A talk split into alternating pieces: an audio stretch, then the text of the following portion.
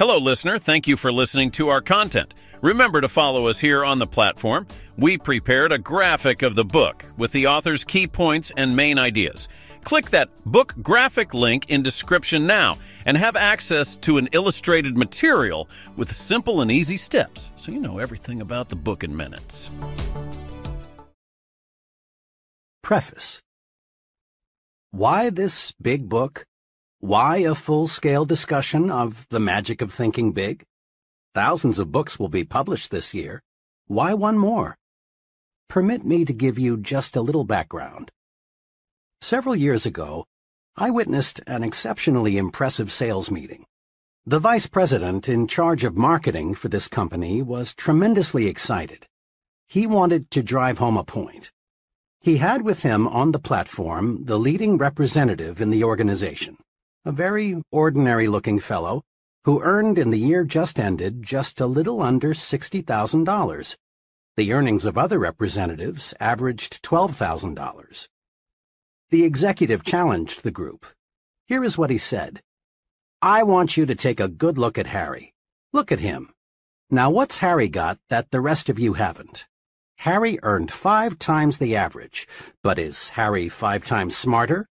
No, not according to our personnel tests. I checked. They show he's about average in that department.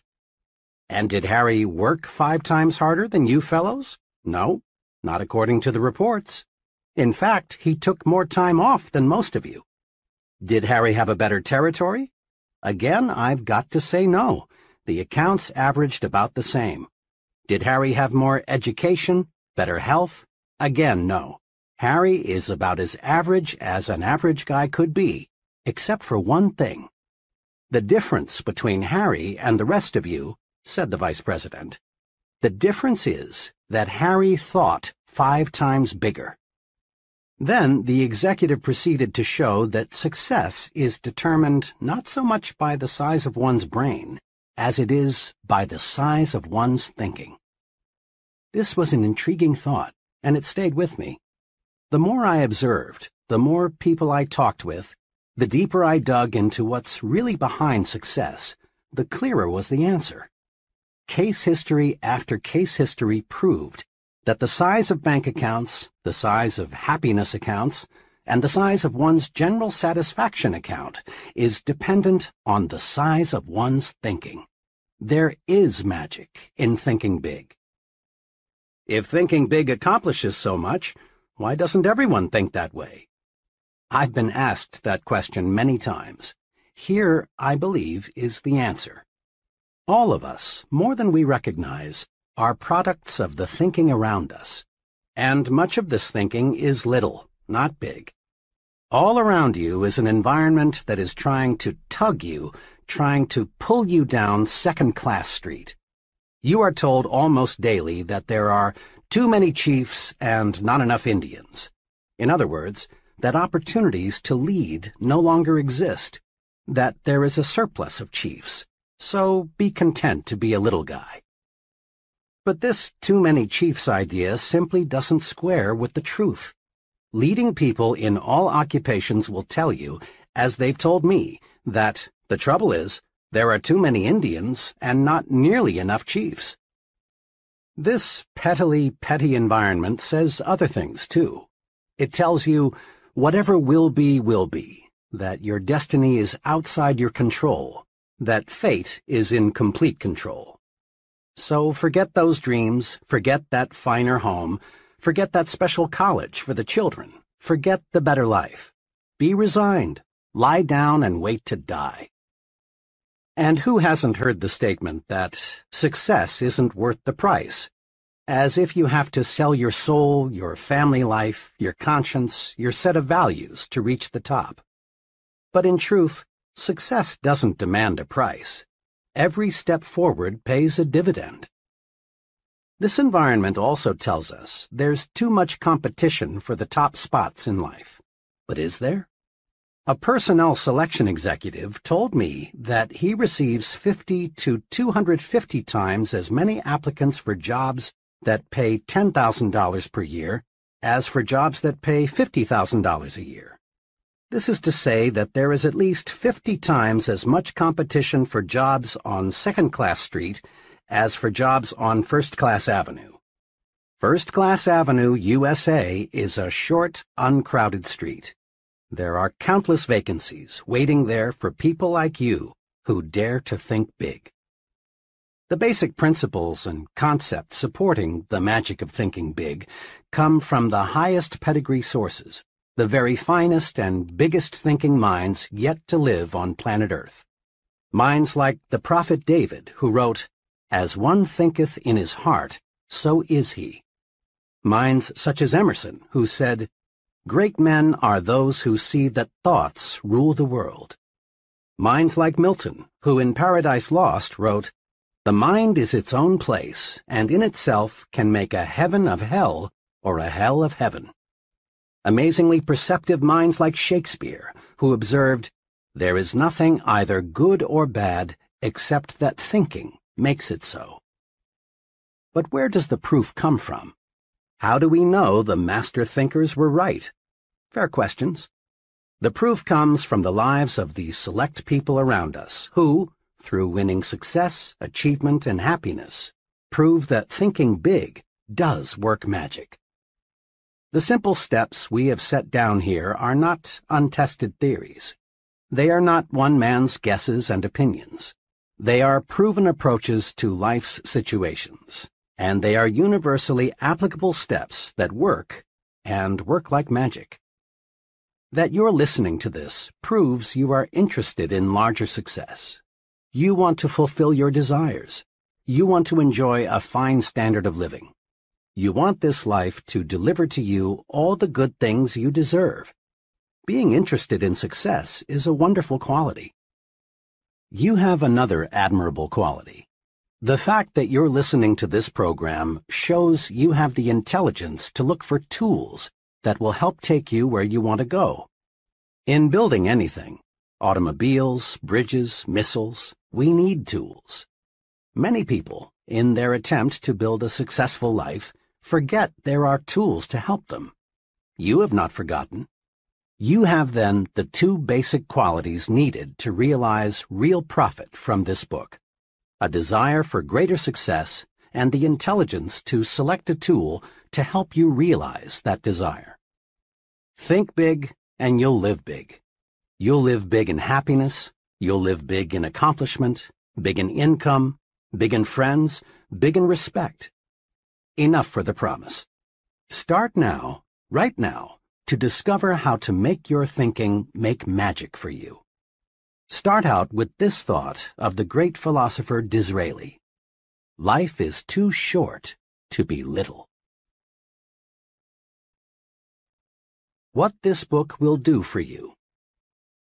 In every chapter of this book, you will find dozens of hard-headed, practical ideas, techniques, and principles that will enable you to harness the tremendous power of thinking big, so as to gain for yourself the success, happiness, and satisfaction you want so much. Every technique is dramatically illustrated by a real-life case history. You discover not only what to do, but what is even more important, you see exactly how to apply each principle to actual situations and problems. Here then is what this book will do for you. It will show you how you can launch yourself to success with the power of belief, win success by believing you can succeed, defeat disbelief and the negative power it creates, get big results by believing big, Make your mind produce positive thoughts. Develop the power of belief. Plan a concrete success-building program. Vaccinate yourself against excusitis, the failure disease. Learn the secret that lies in your attitude toward health. Take four positive steps to lick health excusitis. Discover why your thinking power is more important than mere intelligence.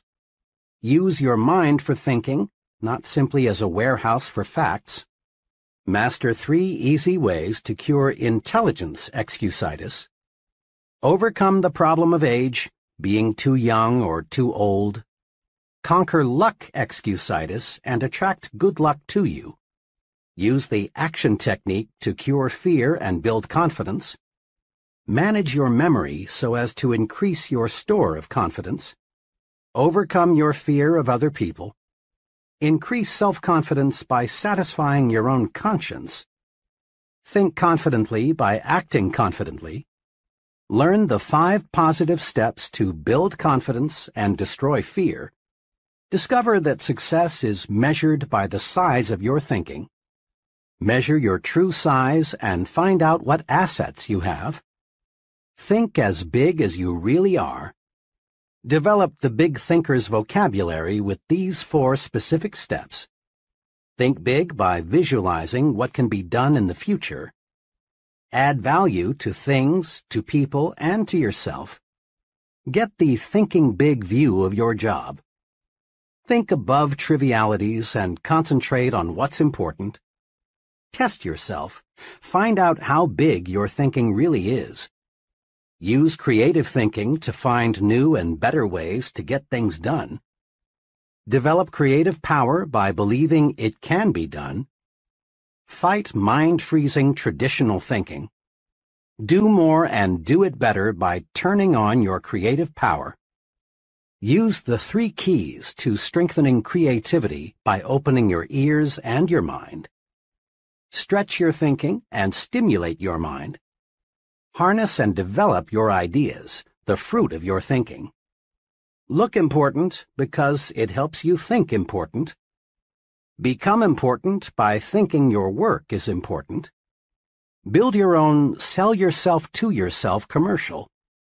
Upgrade your thinking. Think like important people think.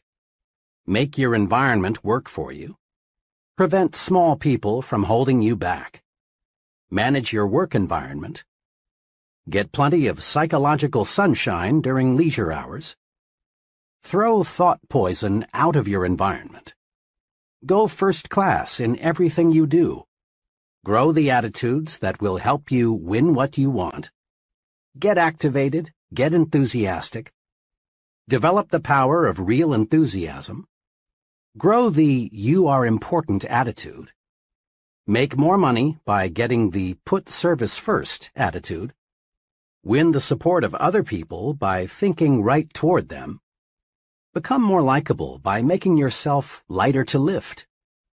Take the initiative in building friendships. Master the technique of thinking only good thoughts about people. Win friends by practicing conversation generosity Think big, even when you lose or receive a setback.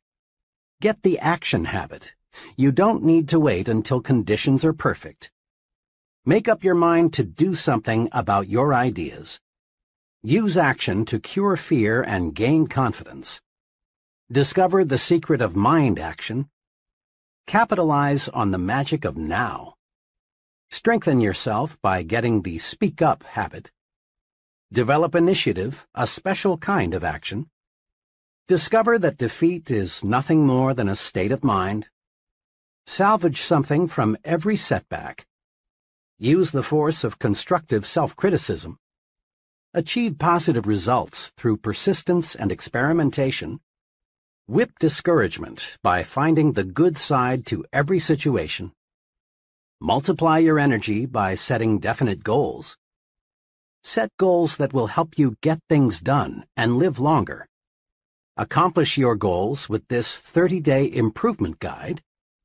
Invest in yourself for future profit. Learn the four rules of leadership. Develop your power to trade minds with the people you want to influence. Put the be human approach to work for you.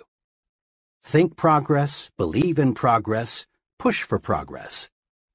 Test yourself to learn whether you are a progressive thinker. Tap your supreme thinking power. Use the magic of thinking big in life's most crucial situations.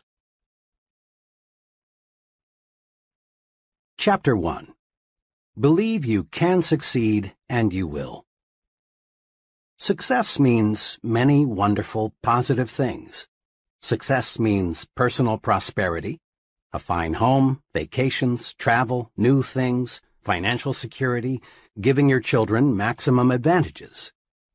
Success means winning admiration, leadership, being looked up to by people in your business and social life. Success means freedom, freedom from worries, fears, frustrations, and failure.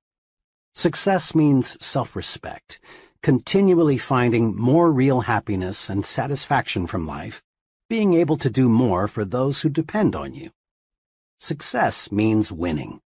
Success, achievement, is the goal of life. Every human being wants success. Everybody wants the best this life can deliver. Nobody enjoys crawling, living in mediocrity. No one likes feeling second class and feeling forced to go that way. Some of the most practical success-building wisdom is found in that biblical quotation stating that faith can move mountains. Believe, really believe you can move a mountain, and you can. Not many people believe that they can move mountains, so, as a result, not many people do. On some occasion, you've probably heard someone say something like, it's nonsense to think you can make a mountain move away just by saying, mountain, move away. It's simply impossible. People who think this way have belief confused with wishful thinking. And true enough, you can't wish away a mountain. You can't wish yourself into an executive suite. Nor can you wish yourself into a five-bedroom, three-bath house or the high-income brackets. You can't wish yourself into a position of leadership. But you can move a mountain with belief. You can win success by believing you can succeed. There is nothing magical or mystical about the power of belief. Belief works this way. Belief, the I'm positive I can attitude, generates the power, skill, and energy needed to do. When you believe I can do it, the how to do it develops. Every day, all over the nation, young people start working in new jobs. Each of them wishes that someday he could enjoy the success that goes with reaching the top. But the majority of these young people simply don't have the belief that it takes to reach the top rungs. And they don't reach the top. Believing it's impossible to climb high, they do not discover the steps that lead to great heights. Their behavior remains that of the average person. But a small number of these young people really believe they will succeed. They approach their work with the I'm going to the top attitude, and with substantial belief they reach the top. Believing they will succeed, and that it's not impossible, these folks study and observe the behavior of senior executives. They learn how successful people approach problems and make decisions. They observe the attitudes of successful people. The how to do it always comes to the person who believes he can do it. A young woman I'm acquainted with decided two years ago that she was going to establish a sales agency to sell mobile homes. She was advised by many that she shouldn't and couldn't do it. She had less than $3,000 in savings and was advised that the minimum capital investment required was many times that. Look how competitive it is, she was advised. And besides, what practical experience have you had in selling mobile homes, let alone managing a business? Her advisers asked. But this young lady had belief in herself and her ability to succeed. She quickly admitted that she lacked capital, that the business was very competitive, and that she lacked experience. But, she said, all the evidence I can gather shows that the mobile home industry is going to expand. On top of that, I've studied my competition. I know I can do a better job of merchandising trailers than anybody else in this town. I expect to make some mistakes, but I'm going to be on top in a hurry. And she was. She had little trouble getting capital. Her absolutely unquestioned belief that she could succeed with this business won her the confidence of two investors. And armed with complete belief, she did the impossible she got a trailer manufacturer to advance her a limited inventory with no money down. Last year, she sold over $1 million worth of trailers. Next year, she says, I expect to gross over $2 million. Belief, strong belief, triggers the mind to figure ways and means and how to. And believing you can succeed makes others place confidence in you. Most people do not put much stock in belief, but some, the residents of Successfulville, USA, do. Just a few weeks ago, a friend who is an official with a state highway department in a Midwestern state related a mountain-moving experience to me. Last month, my friend began, our department sent notices to a number of engineering companies that we were authorized to retain some firm to design eight bridges as part of our highway building program. The bridges were to be built at a cost of $5 million. The engineering firm selected would get a 4% commission or $200,000 for its design work. I talked with 21 engineering firms about this the four largest decided right away to submit proposals. The other 17 companies were small, having only three to seven engineers each. The size of the project scared off 16 of these 17. They went over the project, shook their heads, and said, in effect, It's too big for us. I wish I thought we could handle it, but it's no use even trying. But one of these small firms, a company with only three engineers, studied the plans and said, We can do it. We'll submit a proposal. They did, and they got the job. Those who believe they can move mountains do. Those who believe they can't cannot. Belief triggers the power to do. Actually, in these modern times, belief is doing much bigger things than moving mountains. The most essential element, in fact, the essential element in our space explorations today is belief that space can be mastered. Without firm, unwavering belief that man can travel in space, our scientists would not have the courage, interest, and enthusiasm to proceed. Belief that cancer can be cured will ultimately produce cures for cancer. Currently, there is some talk of building a tunnel under the English Channel to connect England with the continent. Whether this tunnel is ever built depends on whether responsible people believe it can be built. Belief in great results is the driving force, the power behind all great books, plays, scientific discoveries. Belief in success is behind every successful business, church, and political organization. Belief in success is the one basic, absolutely essential ingredient of successful people. Believe, really believe you can succeed, and you will. Over the years, I've talked with many people who have failed in business ventures and in various careers. I've heard a lot of reasons and excuses for failure. Something especially significant unfolds as conversations with failures develop. In a casual sort of way, the failure drops a remark like, to tell the truth, I didn't think it would work, or I had my misgivings before I even started out, or actually I wasn't too surprised that it didn't work out. The okay, I'll give it a try, but I don't think it will work attitude produces failures. Disbelief is negative power. When the mind disbelieves or doubts, the mind attracts reasons to support the disbelief. Doubt, disbelief, the subconscious will to fail, the not really wanting to succeed, is responsible for most failures. Think doubt and fail. Think victory and succeed. A young fiction writer talked with me recently about her writing ambitions. The name of one of the top writers in her field came up. Oh, she said, Mr. X is a wonderful writer, but, of course, I can't be nearly as successful as he is. Her attitude disappointed me very much, because I know the writer mentioned.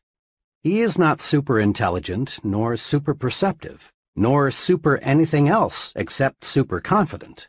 He believes he is among the best, and so he acts and performs the best. It is well to respect the leader, learn from him, Observe him, study him, but don't worship him. Believe you can surpass. Believe you can go beyond.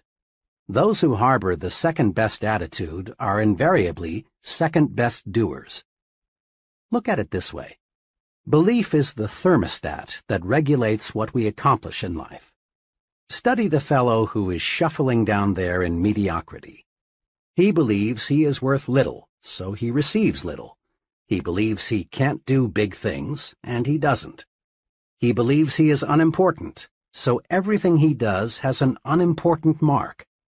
As time goes by, lack of belief in himself shows through in the way the fellow talks, walks, acts. Unless he readjusts his thermostat forward, he shrinks, grows smaller and smaller in his own estimation. And since others see in us what we see in ourselves, he grows smaller in the estimation of the people around him. Now, look across the way at the person who is advancing forward. He believes he is worth much, and he receives much. He believes he can handle big, difficult assignments, and he does. Everything he does, the way he handles himself with people, his character, his thoughts, his viewpoints, all say, here is a professional. He is an important person. A person is a product of his own thoughts. Believe big. Adjust your thermostat forward. Launch your success offensive with honest, sincere belief that you can succeed. Believe big and grow big. Several years ago, after addressing a group of businessmen in Detroit, I talked with one of the gentlemen who approached me, introduced himself, and said, Hello, listener. Thank you for listening to our content. Remember to follow us here on the platform. We prepared a graphic of the book with the author's key points and main ideas.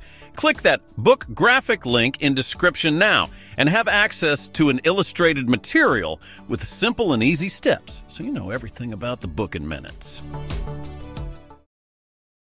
I really enjoyed your talk. Can you spare a few minutes? I'd like very much to discuss a personal experience with you. In a few minutes, we were comfortably seated in a coffee shop, waiting for some refreshments.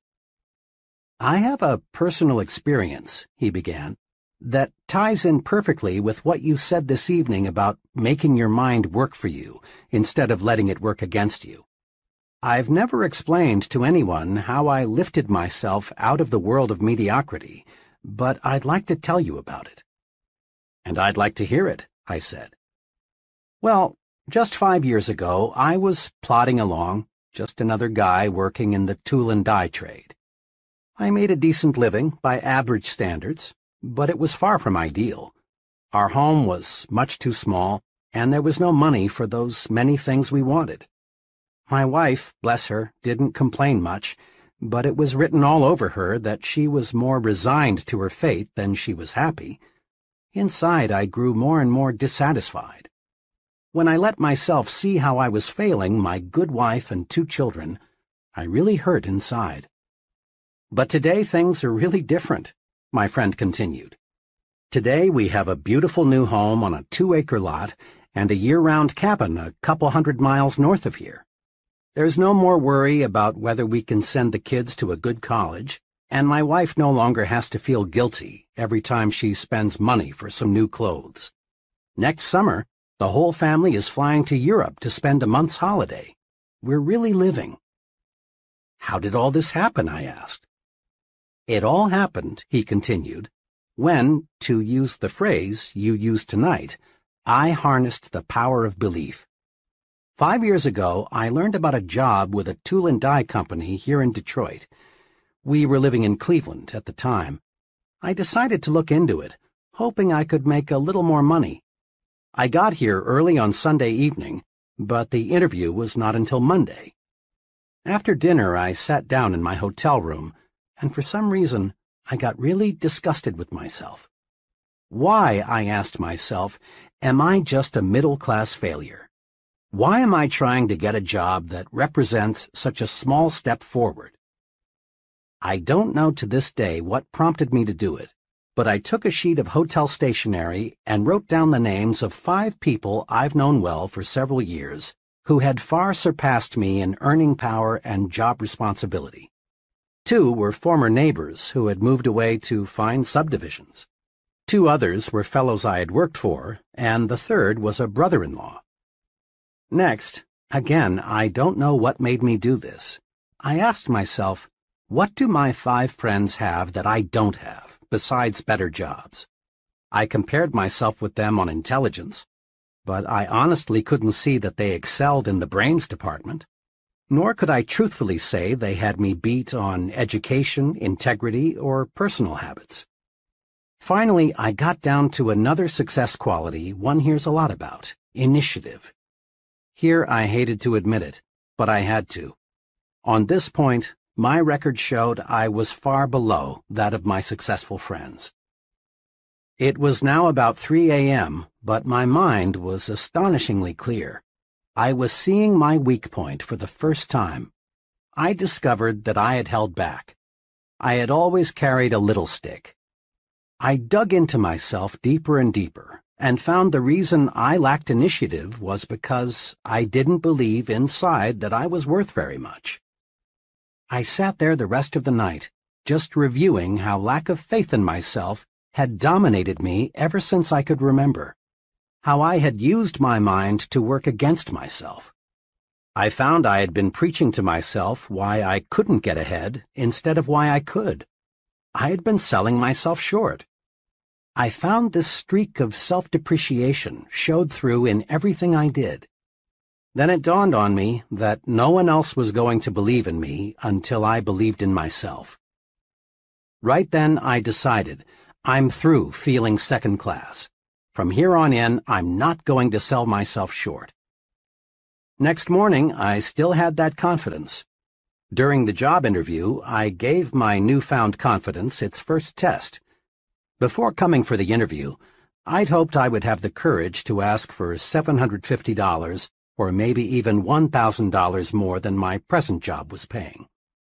But now, after realizing I was a valuable man, I upped it to $3,500. And I got it. I sold myself because after that one long night of self-analysis, I found things in myself that made me a lot more saleable. Within two years after I took that job, I had established a reputation as the fellow who can get business. Then we went into a recession. This made me still more valuable because I was one of the best business getters in the industry. The company was reorganized and I was given a substantial amount of stock, plus a lot more pay. Believe in yourself, and good things do start happening. Your mind is a thought factory. It's a busy factory, producing countless thoughts in one day. Production in your thought factory is under the charge of two foremen, one of whom we will call Mr. Triumph and the other Mr. Defeat. Mr. Triumph is in charge of manufacturing positive thoughts. He specializes in producing reasons why you can, why you're qualified, why you will. The other foreman, Mr. Defeat, produces negative, deprecating thoughts. He is your expert in developing reasons why you can't, why you're weak, why you're inadequate. His specialty is the why You Will Fail chain of thoughts. Both Mr. Triumph and Mr. Defeat are intensely obedient. They snap to attention immediately. All you need do to signal either foreman is to give the slightest mental beck and call. If the signal is positive, Mr. Triumph will step forward and go to work. Likewise, a negative signal brings Mr. Defeat forward. To see how these two foremen work for you, Try this example. Tell yourself, today is a lousy day. This signals Mr. Defeat into action, and he manufactures some facts to prove you are right. He suggests to you that it's too hot or it's too cold. Business will be bad today. Sales will drop. Other people will be on edge. You may get sick. Your wife will be in a fussy mood. Mr. Defeat is tremendously efficient in just a few moments, he's got you sold. It is a bad day. Before you know it, it is a heck of a bad day. But tell yourself, today is a fine day, and Mr. Triumph is signaled forward to act. He tells you, this is a wonderful day. The weather is refreshing, it's good to be alive, Today you can catch up on some of your work, and then it is a good day. In like fashion, Mr. Defeat can show you why you can't sell Mr. Smith. Mr. Triumph will show you that you can. Mr. Defeat will convince you that you will fail, while Mr. Triumph will demonstrate why you will succeed. Mr. Defeat will prepare a brilliant case against Tom, while Mr. Triumph will show you more reasons why you like Tom. Now, the more work you give either of these two foremen, the stronger he becomes. If Mr. Defeat is given more work to do, he adds personnel and takes up more space in your mind. Eventually, he will take over the entire thought manufacturing division, and virtually all thought will be of a negative nature. The only wise thing to do is fire Mr. Defeat. You don't need him. You don't want him around telling you that you can't, you're not up to it, you'll fail, and so on. Mr. Defeat won't help you get where you want to go, so boot him out. Use Mr. Triumph 100% of the time. When any thought enters your mind, ask Mr. Triumph to go to work for you. He'll show you how you can succeed. Between now and tomorrow at this time, another 11,500 new consumers will have made their grand entry into the USA. Population is growing at a record rate. In the next 10 years, the increase is conservatively estimated at 35 million. That's equal to the present combined metropolitan population of our five biggest cities, New York, Chicago, Los Angeles, Detroit, and Philadelphia. Imagine. New industries, new scientific breakthroughs, expanding markets, all spell opportunity. This is good news. This is a most wonderful time to be alive. All signs point to a record demand for top-level people in every field. People who have superior ability to influence others, to direct their work, to serve them in a leadership capacity. And the people who will fill these leadership positions are all adults or near adults right now. One of them is you. The guarantee of a boom is not, of course, a guarantee of personal success. Over the long pull, the United States has always been booming. But just a fast glance shows that millions and millions of people, in fact, a majority of them, struggle but don't really succeed. The majority of folks still plug along in mediocrity despite the record opportunity of the last two decades. And in the boom period ahead, most people will continue to worry, to be afraid, to crawl through life feeling unimportant, unappreciated, not able to do what they want to do. As a result, their performance will earn them petty rewards, petty happiness. Those who convert opportunity into reward, and let me say, I sincerely believe you are one of those, else you'd rely on luck and not bother with this book, will be those wise people who learn how to think themselves to success. Walk in. The door to success is open wider than ever before. Put yourself on record now that you are going to join that select group that is getting what it wants from life. Here is the first step toward success. It's a basic step it can't be avoided. Step 1. Believe in yourself. Believe you can succeed. How to develop the power of belief.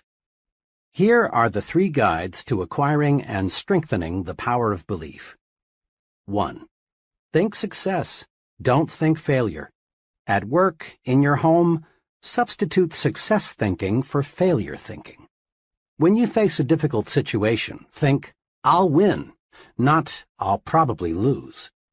When you compete with someone else, think, I'm equal to the best, not I'm outclassed. When opportunity appears, think, I can do it, never I can't. Let the master thought, I will succeed, dominate your thinking process. Thinking success conditions your mind to create plans that produce success. Thinking failure does the exact opposite. Failure thinking conditions the mind to think other thoughts that produce failure. 2. Remind yourself regularly that you are better than you think you are. Successful people are not supermen. Success does not require a super intellect, nor is there anything mystical about success.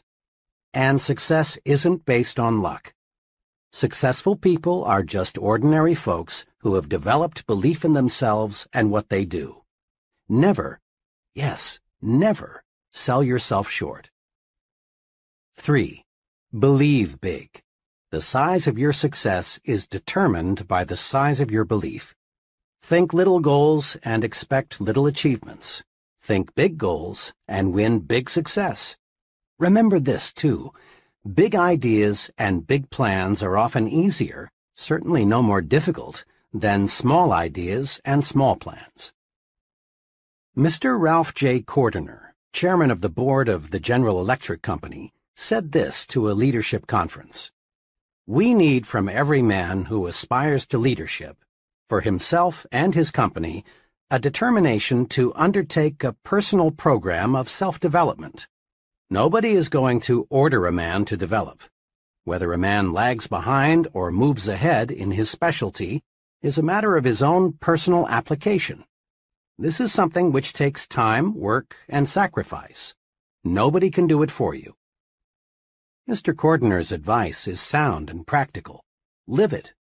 Persons who reach the top rungs in business management, selling, engineering, religious work, writing, acting, and in every other pursuit get there by following conscientiously and continuously a plan for self-development and growth. Any training program, and that's exactly what this book is, must do three things. It must provide content, the what to do. Second, it must supply a method, the how to do it. And third, it must meet the acid test, that is, get results. The what of your personal training program for success is built on the attitudes and techniques of successful people. How do they manage themselves? How do they overcome obstacles? How do they earn the respect of others? What sets them apart from the ordinary? How do they think? The how of your plan for development and growth is a series of concrete guides for action. These are found in each chapter. These guides work. Apply them and see for yourself. What about the most important part of training? Results? Wrapped up briefly, conscientious application of the program presented here will bring you success and on a scale that may now look impossible. Broken down into its components, your personal training program for success will bring you a series of rewards. The reward of deeper respect from your family, the reward of admiration from your friends and associates, the reward of feeling useful, of being someone, of having status, the reward of increased income and a higher standard of living. Your training is self-administered, there will be no one standing over your shoulder telling you what to do and how to do it. This book will be your guide, but only you can understand yourself. Only you can command yourself to apply this training. Only you can evaluate your progress. Only you can bring about corrective action should you slip a little. In short, you are going to train yourself to achieve bigger and bigger success.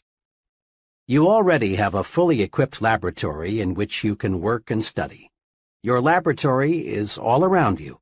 Your laboratory consists of human beings. This laboratory supplies you with every possible example of human action. And there is no limit to what you can learn once you see yourself as a scientist in your own lab. What's more, there is nothing to buy. There is no rent to pay. There are no fees of any kind. You can use this laboratory as much as you like for free. As director of your own laboratory, you will want to do what every scientist does, observe and experiment. Isn't it surprising to you that most people understand so little about why people act as they do, even though they are surrounded by people all their lives? Most people are not trained observers. One important purpose of this book is to help you train yourself to observe, to develop deep insight into human action. You'll want to ask yourself questions like, why is John so successful and Tom just getting by? Why do some people have many friends and other people have only few friends? Why will people gladly accept what one person tells them but ignore another person who tells them the same thing? Once trained, you will learn valuable lessons just through the very simple process of observing. Here are two special suggestions to help you make yourself a trained observer. Select for special study the most successful and the most unsuccessful person you know. Then, as the book unfolds, observe how closely your successful friend adheres to the success principles. Notice also how studying the two extremes will help you see the unmistakable wisdom of following the truths outlined in this book. Each contact you make with another person gives you a chance to see success development principles at work. Your objective is to make successful action habitual. The more we practice, the sooner it becomes second nature to act in the desired way. Most of us have friends who grow things for a hobby, and we've all heard them say something like, it's exciting to watch those plants grow. Just look how they respond to plant food and water. See how much bigger they are today than they were last week. To be sure, it is thrilling to watch what can happen when men cooperate carefully with nature. But it is not one-tenth as fascinating as watching yourself respond to your own carefully administered thought management program. It's fun to feel yourself growing more confident, more effective, more successful, day by day, month by month.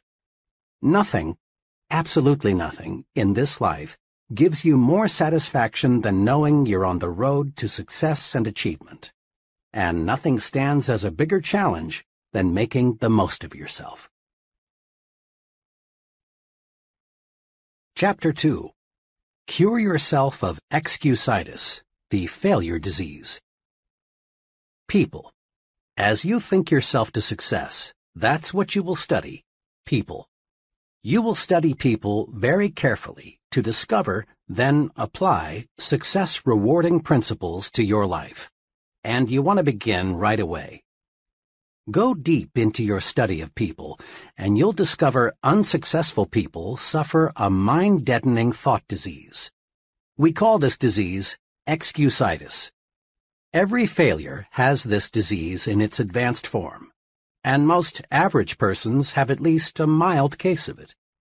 You will discover that excusitis explains the difference between the person who is going places and the fellow who is barely holding his own.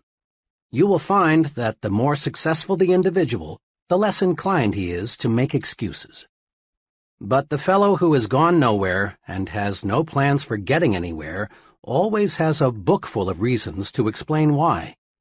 Persons with mediocre accomplishments are quick to explain why they haven't, why they don't, why they can't, and why they aren't. Study the lives of successful people and you'll discover this. All the excuses made by the mediocre fellow could be, but aren't, made by the successful person. I have never met nor heard of a highly successful business executive, military officer, salesman, professional person, or leader in any field who could not have found one or more major excuses to hide behind. Roosevelt could have hidden behind his lifeless legs. Truman could have used no college education. Kennedy could have said, I'm too young to be president. Johnson and Eisenhower could have ducked behind heart attacks. Like any disease, excusitis gets worse if it isn't treated properly. A victim of this thought disease goes through this mental process. I'm not doing as well as I should. What can I use as an alibi that will help me save face? Let's see. Poor health? Lack of education? Too old? Too young? Bad luck? Personal misfortune? Wife? The way my family brought me up? Once the victim of this failure disease has selected a good excuse, he sticks with it. Then he relies on the excuse to explain to himself and others why he is not going forward. And each time the victim makes the excuse, the excuse becomes embedded deeper within his subconsciousness. Thoughts, positive or negative, grow stronger when fertilized with constant repetition. At first, the victim of excusitis knows his alibi is more or less a lie. But the more frequently he repeats it, the more convinced he becomes that it is completely true, that the alibi is the real reason for his not being the success he should be. Procedure 1, then, in your individual program of thinking yourself to success must be to vaccinate yourself against excusitis, the disease of the failures. The four most common forms of excusitis. Excusitis appears in a wide variety of forms, but the worst types of this disease are health excusitis, intelligence excusitis, age excusitis, and luck excusitis. Now let's see just how we can protect ourselves from these four common ailments. 1. But my health isn't good. Health excusitis ranges all the way from the chronic I don't feel good to the more specific I've got such and such wrong with me. Bad health, in a thousand different forms, is used as an excuse for failing to do what a person wants to do, failing to accept greater responsibilities, failing to make more money, failing to achieve success. Millions and millions of people suffer from health excusitis. But is it in most cases a legitimate excuse? Think for a moment of all the highly successful people you know who could, but who don't, use health as an excuse.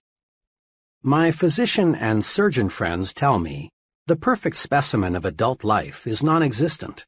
There is something physically wrong with everybody. Many surrender in whole or in part to health excusitis, but success-thinking people do not. Two experiences happened to me in one afternoon that illustrate the correct and incorrect attitudes toward health. I had just finished a talk in Cleveland. Afterward, one fellow, about 30, asked to speak to me privately for a few minutes. He complimented me on the meeting, but then said, I'm afraid your ideas can't do me much good. You see, he continued, I've got a bad heart, and I've got to hold myself in check. He went on to explain that he'd seen four doctors but they couldn't find his trouble. He asked me what I would suggest he do. Well, I said, I know nothing about the heart, but as one layman to another, here are three things I'd do. First, I'd visit the finest heart specialist I could find and accept his diagnosis as final. You've already checked with four doctors, and none of them has found anything peculiar with your heart. Let the fifth doctor be your final check it may very well be you've got a perfectly sound heart. But if you keep on worrying about it, eventually you may have a very serious heart ailment. Looking and looking and looking for an illness often actually produces illness. The second thing I'd recommend is that you read Dr. Schindler's great book, How to Live 365 Days a Year. Dr. Schindler shows in this book that three out of every four hospital beds are occupied by people who have EII, emotionally induced illness. Imagine, three out of four people who are sick right now would be well if they learned how to handle their emotions. Read Dr. Schindler's book and develop your program for emotions management. Third, I'd resolve to live until I die. I went on to explain to this troubled fellow some sound advice I received many years ago from a lawyer friend who had an arrested case of tuberculosis. This friend knew he would have to live a regulated life, but this hasn't stopped him from practicing law, rearing a fine family, and really enjoying life. My friend, who now is 78 years old, expresses his philosophy in these words. I'm going to live until I die and I'm not going to get life and death confused. While I'm on this earth, I'm going to live. Why be only half alive? Every minute a person spends worrying about dying is just one minute that fellow might as well have been dead. I had to leave at that point because I had to be on a certain plane for Detroit. On the plane, the second but much more pleasant experience occurred. After the noise of the takeoff, I heard a ticking sound. Rather startled, I glanced at the fellow sitting beside me, for the sound seemed to be coming from him He smiled a big smile and said, Oh, it's not a bomb. It's just my heart. I was obviously surprised, so he proceeded to tell me what had happened. Just 21 days before, he had undergone an operation that involved putting a plastic valve into his heart. The ticking sound, he explained, would continue for several months until new tissue had grown over the artificial valve. I asked him what he was going to do. Oh, he said, I've got big plans. I'm going to study law when I get back to Minnesota. Someday I hope to be in government work. The doctors tell me I must take it easy for a few months, but after that I'll be like new. There you have two ways of meeting health problems. The first fellow, not even sure he had anything organically wrong with him, was worried, depressed, on the road to defeat, wanting somebody to second his motion that he couldn't go forward. The second individual, after undergoing one of the most difficult of operations, was optimistic, eager to do something. The difference lay in how they thought toward health. I've had some very direct experience with health excusitis. I'm a diabetic. Right after I discovered I had this ailment, about 5,000 hypodermics ago, I was warned, diabetes is a physical condition but the biggest damage results from having a negative attitude about it. Worry about it, and you may have real trouble. Naturally, since the discovery of my own diabetes, I've gotten to know a great many other diabetics. Let me tell you about two extremes. One fellow who has a very mild case belongs to that fraternity of the living dead. Obsessed with a fear of the weather, he is usually ridiculously bundled up. He's afraid of infection, so he shuns anybody who has the slightest sniffle. He's afraid of overexertion, so he does almost nothing. He spends most of his mental energy worrying about what might happen. He bores other people telling them how awful his problem really is. His real ailment is not diabetes. Rather, he's a victim of health excusitis. He has pitied himself into being an invalid. The other extreme is a division manager for a large publishing company. He has a severe case. He takes about 30 times as much insulin as the fellow just mentioned. But he is not living to be sick.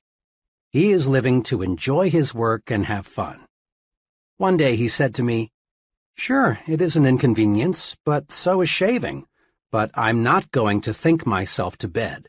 When I take those shots, I just praise the guys who discovered insulin. A good friend of mine, a widely known college educator, came home from Europe in 1945 minus one arm. Despite his handicap, John is always smiling, always helping others. He's about as optimistic as anyone I know. One day, he and I had a long talk about his handicap. It's just an arm, he said.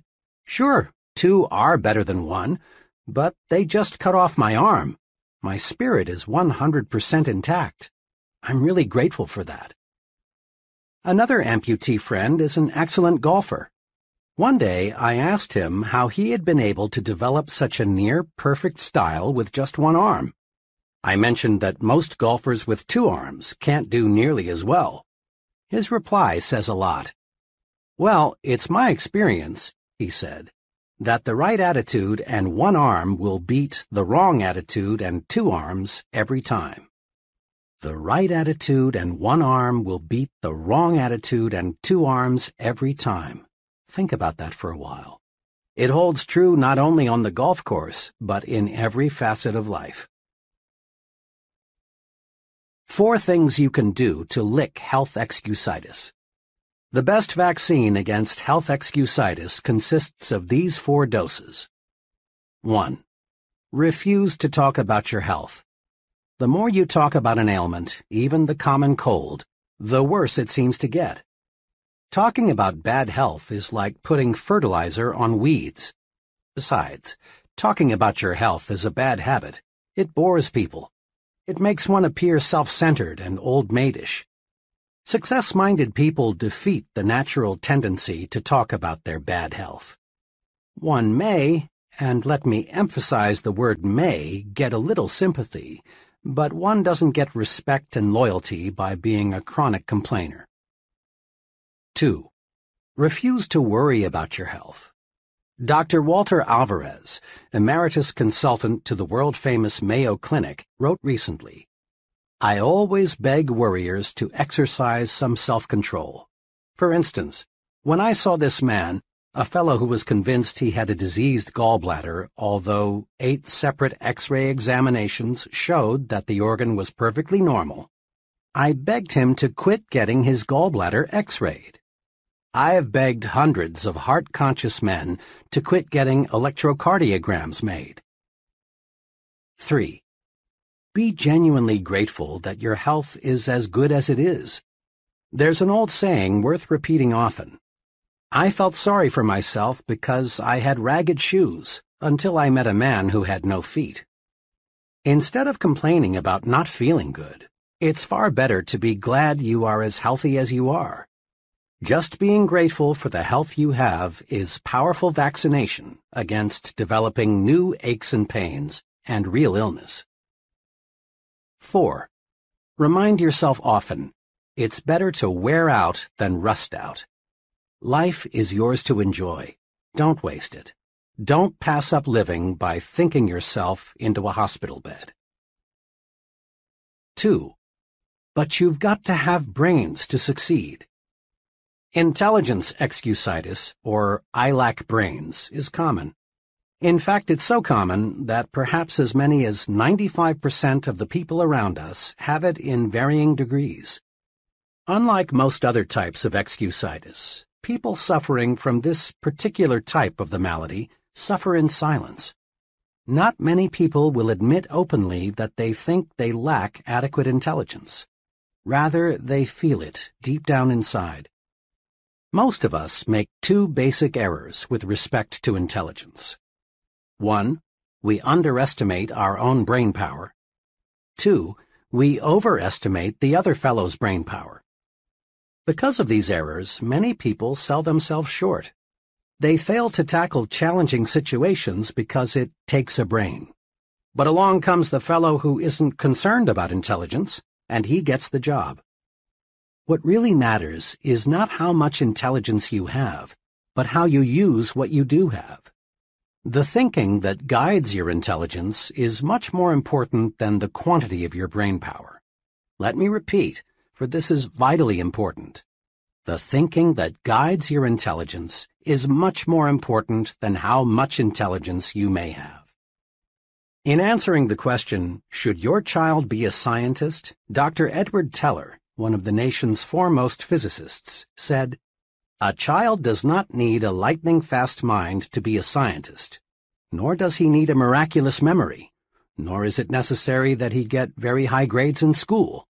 The only point that counts is that the child have a high degree of interest in science. Interest, enthusiasm, is the critical factor even in science. With a positive, optimistic, and cooperative attitude, a person with an IQ of 100 will earn more money, win more respect, and achieve more success than a negative, pessimistic, uncooperative individual with an IQ of 120. Just enough sense to stick with something, a chore, task, project, until it's completed, pays off much better than idle intelligence, even if idle intelligence be of genius caliber for stickability is 95% of ability. At a homecoming celebration last year, I met a college friend whom I had not seen for 10 years. Chuck was a very bright student and was graduated with honors. His goal when I last saw him was to own his own business in western Nebraska. I asked Chuck what kind of business he finally established. Well, he confessed, I didn't go into business for myself. I wouldn't have said this to anyone five years ago or even one year ago, but now I'm ready to talk about it. As I look back at my college education now, I see that I became an expert in why a business idea won't work out. I learned every conceivable pitfall, every reason why a small business will fail. You've got to have ample capital. Be sure the business cycle is right. Is there a big demand for what you will offer? Is local industry stabilized? A thousand and one things to check out. The thing that hurts most is that several of my old high school friends, who never seemed to have much on the ball and didn't even go to college, now are very well established in their own businesses. But me, I'm just plodding along, auditing freight shipments. Had I been drilled a little more in why a small business can succeed, I'd be better off in every way today. The thinking that guided Chuck's intelligence was a lot more important than the amount of Chuck's intelligence. Why some brilliant people are failures. I've been close for many years to a person who qualifies as a genius, has high abstract intelligence, and is Phi Beta Kappa. Despite this very high native intelligence, he is one of the most unsuccessful people I know.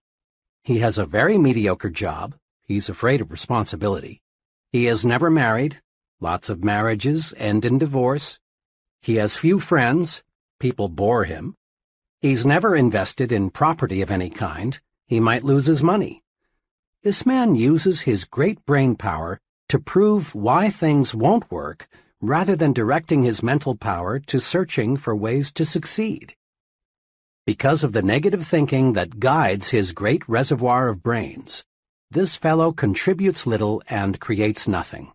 With a changed attitude, he could do great things indeed. He has the brains to be a tremendous success, but not the thought power. Another person I know well was inducted into the Army shortly after earning a PhD degree from a leading New York university. How did he spend his three years in the Army? Not as an officer, not as a staff specialist, Instead, for three years, he drove a truck. Why? Because he was filled with negative attitudes toward fellow soldiers, I'm superior to them. Toward Army methods and procedures, they are stupid. Toward discipline, it's for others, not me.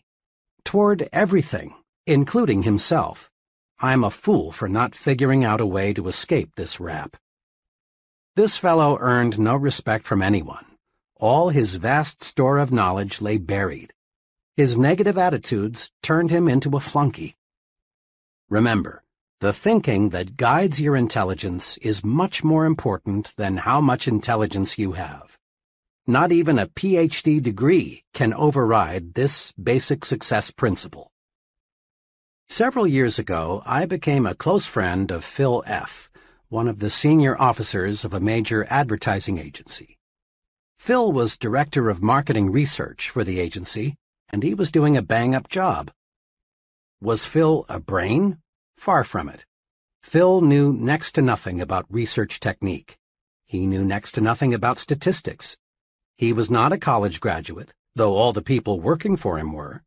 And Phil did not pretend to know the technical side of research. What then enabled Phil to command $30,000 a year while not one of his subordinates earned $10,000. This. Phil was a human engineer. Phil was 100% positive. Phil could inspire others when they felt low. Phil was enthusiastic. He generated enthusiasm. Phil understood people, and because he could really see what made them tick, he liked them. Not Phil's brains, but how he managed those brains made him three times more valuable to his company than men who rated higher on the IQ scale. Out of every 100 persons who enroll in college, fewer than 50 will graduate. I was curious about this, so I asked a director of admissions at a large university for his explanation. It's not insufficient intelligence, he said. We don't admit them if they don't have sufficient ability. And it's not money. Anyone who wants to support himself in college today can do so. The real reason is attitudes. You would be surprised, he said, how many young people leave because they don't like their professors, the subjects they must take, and their fellow students. The same reason, negative thinking, explains why the door to top-flight executive positions is closed to many young junior executives. Sour, negative, pessimistic, depreciating attitudes, rather than insufficient intelligence, hold back thousands of young executives. As one executive told me, It's a rare case when we pass up a young fellow because he lacks brains. Nearly always, it's attitude. Once, I was retained by an insurance company to learn why the top 25% of the agents were selling over 75% of the insurance, while the bottom 25% of the agents sold only 5% of total volume. Thousands of personnel files were carefully checked. The search proved beyond any question that no significant difference existed in native intelligence. What's more, differences in education did not explain the difference in selling success. The difference in the very successful and the very unsuccessful finally reduced to differences in attitudes, or difference in thought management. The top group worried less, was more enthusiastic, had a sincere liking for people. We can't do much to change the amount of native ability, but we can certainly change the way we use what we have. Knowledge is power when you use it constructively. Closely allied to intelligence excusitis is some incorrect thinking about knowledge. We often hear that knowledge is power, but this statement is only a half-truth. Knowledge is only potential power. Knowledge is power only when put to use, and then only when the use made of it is constructive. The story is told that the great scientist Einstein was once asked how many feet are in a mile. Einstein's reply was, I don't know. Why should I fill my brain with facts I can find in two minutes in any standard reference book? Einstein taught us a big lesson. He felt it was more important to use your mind to think than to use it as a warehouse for facts. One time, Henry Ford was involved in a libel suit with the Chicago Tribune.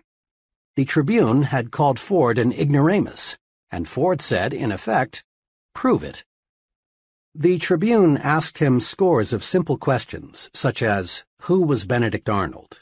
When was the Revolutionary War fought? and others, most of which Ford, who had little formal education, could not answer.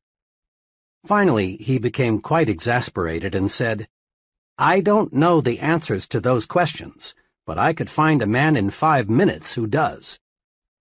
Henry Ford was never interested in miscellaneous information.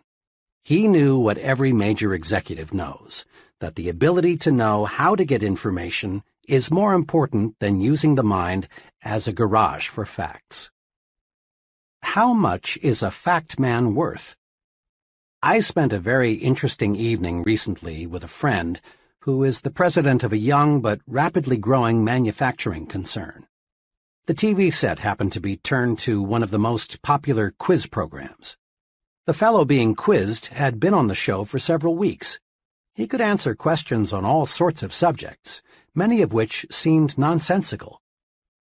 After the fellow answered a particularly odd question, something about a mountain in Argentina, my host looked at me and said, How much do you think I'd pay that guy to work for me? How much, I asked. Not a cent over $300, not per week, not per month, but for life. I've sized him up.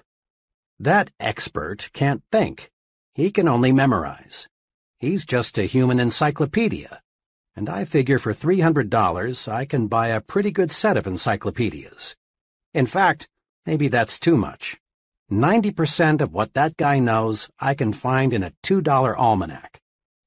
What I want around me, he continued, are people who can solve problems, who can think up ideas, people who can dream and then develop the dream into a practical application. An idea man can make money with me. A fact man can't.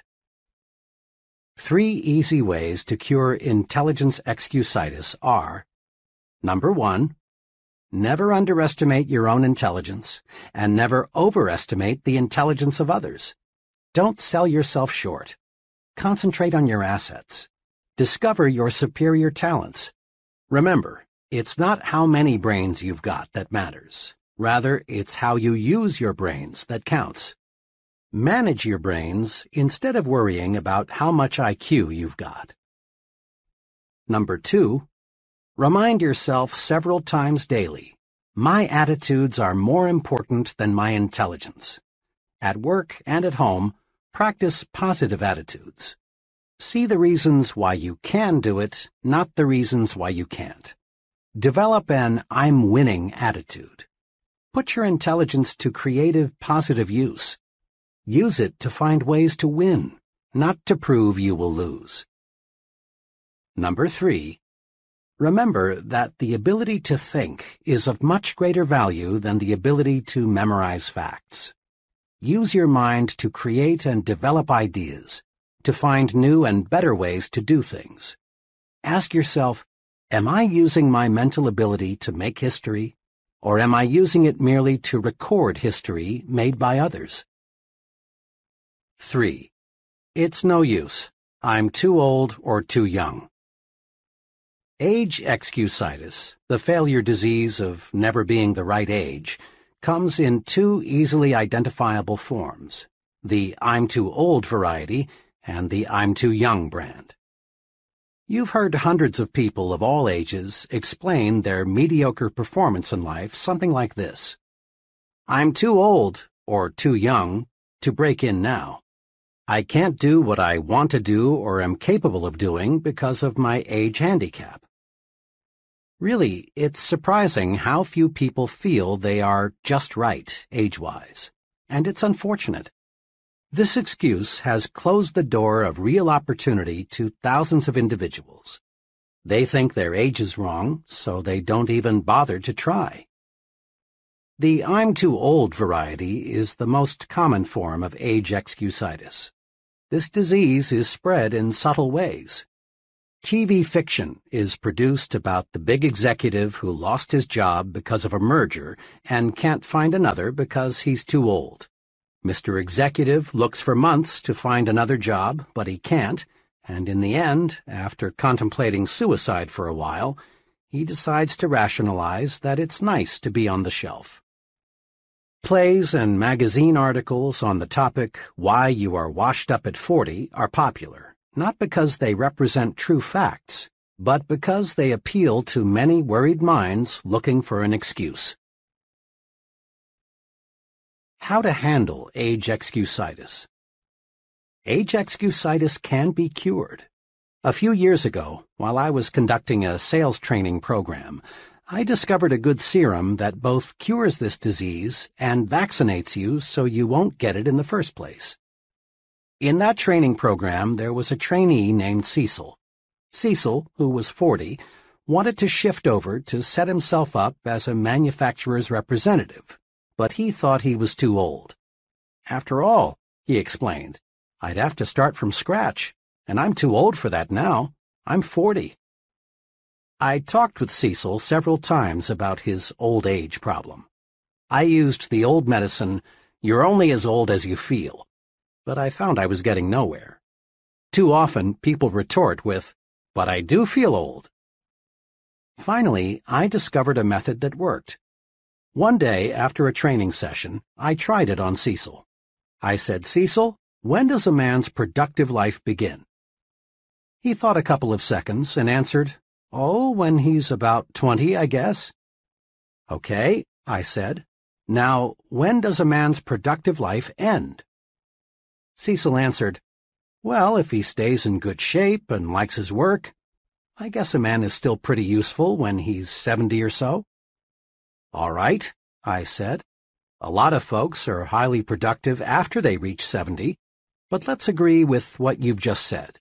A man's productive years stretch from twenty to seventy. That's fifty years in between, or half a century. Cecil, I said, you're forty. How many years of productive life have you spent? Twenty, he answered. And how many have you left? Thirty, he replied. In other words, Cecil, you haven't even reached the halfway point. You've used up only 40% of your productive years. I looked at Cecil and realized he'd gotten the point. He was cured of age excusitis. Cecil saw he still had many opportunity-filled years left. He switched from thinking, I'm already old, to I'm still young. Cecil now realized that how old we are is not important. It's one's attitude toward age that makes it a blessing or a barricade. Curing yourself of age excusitis often opens doors to opportunities that you thought were locked tight. A relative of mine spent years doing many different things, selling, operating his own business, working in a bank, but he never quite found what he really wanted to do most. Finally, he concluded that the one thing he wanted more than anything else was to be a minister. But when he thought about it, he found he was too old. After all, he was 45, had three young children, and little money. But fortunately, he mustered all of his strength and told himself, 45 or not, I'm going to be a minister. With tons of faith but little else, he enrolled in a five-year ministerial training program in Wisconsin. Five years later, he was ordained as a minister and settled down with a fine congregation in Illinois. Old? Of course not. He still has 20 years of productive life ahead of him.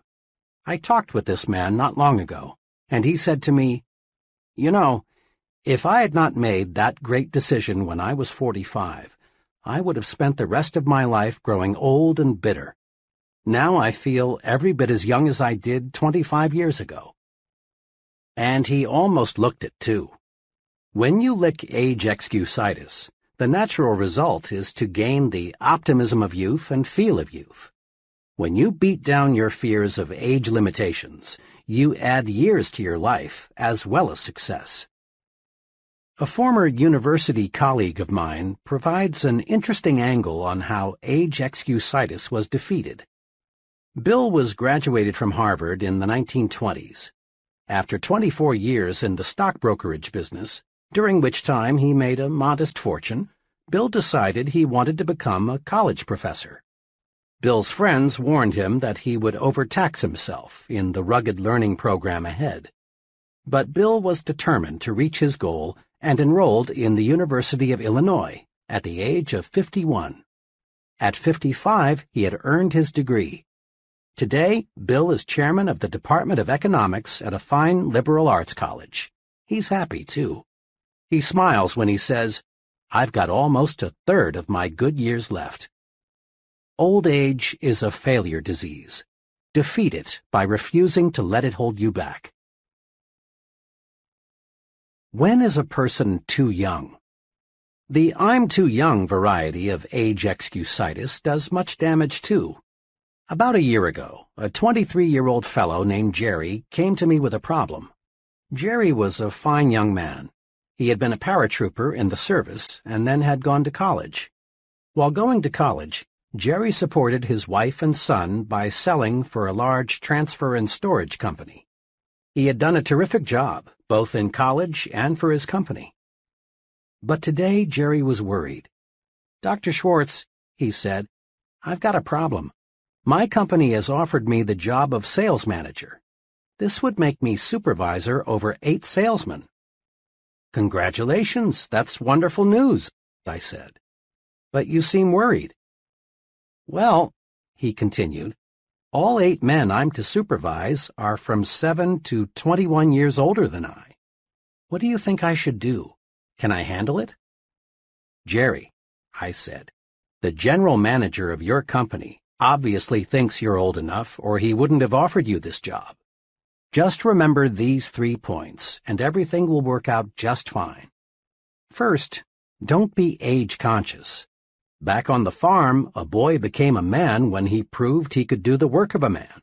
His number of birthdays had nothing to do with it. And this applies to you. When you prove you are able to handle the job of sales manager, you're automatically old enough. Second, don't take advantage of your new gold bars. Show respect for the salesman. Ask them for their suggestions. Make them feel they are working for a team captain, not a dictator. Do this, and the men will work with you, not against you. Third, get used to having older persons working for you. Leaders in all fields soon find they are younger than many of the people they supervise. So get used to having older men work for you. It will help you a lot in the coming years, when even bigger opportunities develop. And remember, Jerry, Your age won't be a handicap unless you make it one. Today, Jerry's doing fine. He loves the transportation business, and now he's planning to organize his own company in a few years. Youth is a liability only when the youth thinks it is. You often hear that certain jobs require considerable physical maturity, jobs like selling securities and insurance. That you've got to have either gray hair or no hair at all in order to gain an investor's confidence is plain nonsense. What really matters is how well you know your job. If you know your job and understand people, you're sufficiently mature to handle it. Age has no real relation to ability unless you convince yourself that years alone will give you the stuff you need to make your mark. Many young people feel that they are being held back because of their youth. Now, it is true that another person in an organization who is insecure and job scared may try to block your way forward, using age or some other reason. But the people who really count in the company will not. They will give you as much responsibility as they feel you can handle well.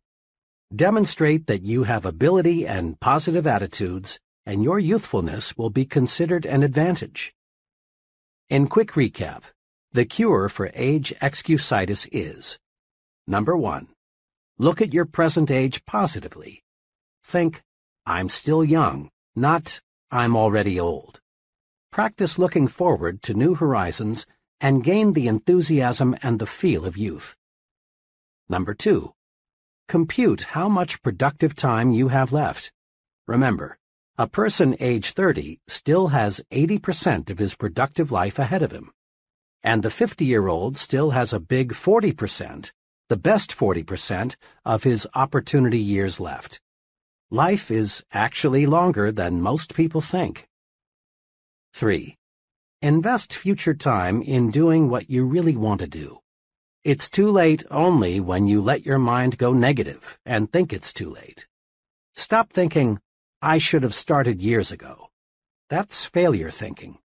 Instead think, I'm going to start now. My best years are ahead of me. That's the way successful people think. 4. But my case is different. I attract bad luck. Recently, I heard a traffic engineer discuss highway safety. He pointed out that upward of 40,000 persons are killed each year in so-called traffic accidents. The main point of his talk was that there is no such thing as a true accident. What we call an accident is the result of human or mechanical failure, or a combination of both. What this traffic expert was saying substantiates what wise men throughout the ages have said. There is a cause for everything. Nothing happens without a cause. There is nothing accidental about the weather outside today. It is the result of specific causes. And there is no reason to believe that human affairs are an exception. Yet hardly a day passes that you do not hear someone blame his problems on bad luck and it's a rare day that you do not hear someone attribute another person's success to good luck. Let me illustrate how people succumb to luck excusitis. I lunched recently with three young junior executives. The topic of conversation that day was George C., who just yesterday had been picked from among their group for a major promotion. Why did George get the position? These three fellows dug up all sorts of reasons luck, pull, bootlicking, George's wife and how she flattered the boss, everything but the truth. The facts were that George was simply better qualified. He had been doing a better job. He was working harder. He had a more effective personality. I also knew that the senior officers in the company had spent much time considering which one of the four would be promoted. Hello, listener. Thank you for listening to our content. Remember to follow us here on the platform. We prepared a graphic of the book with the author's key points and main ideas. Click that book graphic link in description now and have access to an illustrated material with simple and easy steps so you know everything about the book in minutes. My three disillusioned friends should have realized that top executives don't select major executives by drawing names from a hat. I was talking about the seriousness of luck excusitis not long ago with a sales executive of a machine tool manufacturing company. He became excited about the problem and began to talk about his own experience with it. I've never heard it called that before, he said but it is one of the most difficult problems every sales executive has to wrestle with. Just yesterday, a perfect example of what you're talking about happened in my company. One of the salesmen walked in about 4 o'clock with a $112,000 order for machine tools. Another salesman, whose volume is so low he's a problem, was in the office at the time. Hearing John tell the good news, he rather enviously congratulated him and then said, well, John, you're lucky again. Now, what the weak salesman won't accept is that luck had nothing to do with John's big order. John had been working on that customer for months. He had talked repeatedly to a half dozen people out there. John had stayed up nights figuring out exactly what was best for them. Then he got our engineers to make preliminary designs of the equipment. John wasn't lucky unless you can call carefully planned work and patiently executed plans luck. Suppose luck were used to reorganize General Motors. If luck determined who does what and who goes where, every business in the nation would fall apart. Assume for a moment that General Motors were to be completely reorganized on the basis of luck. To carry out the reorganization, the names of all employees would be placed in a barrel. The first name drawn would be the president, the second name the executive vice president, and so on down the line. Sounds stupid, doesn't it? Well, that's how luck would work. People who rise to the top in any occupation, business management, selling, law, engineering, acting, or what have you, get there because they have superior attitudes and use their good sense in applied hard work. Conquer luck excusitis in two ways. Number one, accept the law of cause and effect. Take a second look at what appears to be someone's good luck. You'll find that not luck, but preparation, planning, and success-producing thinking preceded his good fortune. Take a second look at what appears to be someone's bad luck. Look and you'll discover certain specific reasons. Mr. Success receives a setback. He learns and profits. But when Mr. Mediocre loses, he fails to learn. Number two, don't be a wishful thinker. Don't waste your mental muscles dreaming of an effortless way to win success. We don't become successful simply through luck. Success comes from doing those things and mastering those principles that produce success. Don't count on luck for promotions, victories, the good things in life.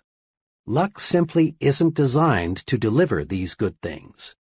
Instead, just concentrate on developing those qualities in yourself that will make you a winner. Chapter 3 Build confidence and destroy fear. Friends mean well when they say, It's only your imagination. Don't worry. There's nothing to be afraid of. But you and I know this kind of fear medicine never really works. Such soothing remarks may give us fear relief for a few minutes or maybe even a few hours. But the it's only in your imagination treatment doesn't really build confidence and cure fear. Yes, fear is real, and we must recognize it exists before we can conquer it. Most fear today is psychological. Worry, tension, embarrassment, panic all stem from mismanaged negative imagination. But simply knowing the breeding ground of fear doesn't cure fear. If a physician discovers you have an infection in some part of your body, he doesn't stop there he proceeds with treatment to cure the infection. The old it's only in your mind treatment presumes fear doesn't really exist, but it does. Fear is real. Fear is success enemy number one. Fear stops people from capitalizing on opportunity. Fear wears down physical vitality. Fear actually makes people sick, causes organic difficulties, shortens life. Fear closes your mouth when you want to speak. Fear, uncertainty, lack of confidence, explains why we still have economic recessions. Fear explains why millions of people accomplish little and enjoy little. Truly, fear is a powerful force. In one way or another, fear prevents people from getting what they want from life. Fear of all kinds and sizes is a form of psychological infection. We can cure a mental infection the same way we cure a body infection, with specific proved treatments. First, though, as part of your pre-treatment preparation, condition yourself with this fact. All confidence is acquired, developed. No one is born with confidence. Those people you know who radiate confidence, who have conquered worry, who are at ease everywhere and all the time, acquired their confidence, every bit of it. You can too. This chapter shows how. During World War II, the Navy made sure that all of its new recruits either knew how to swim or learned how, the idea being, of course, that the ability to swim might someday save the sailor's life at sea. Non-swimming recruits were put into swimming classes. I watched a number of these training experiences.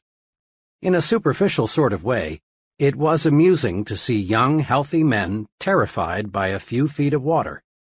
One of the exercises I recall required the new sailor to jump, not dive, from a board six feet in the air into eight or more feet of water, while a half dozen expert swimmers stood by.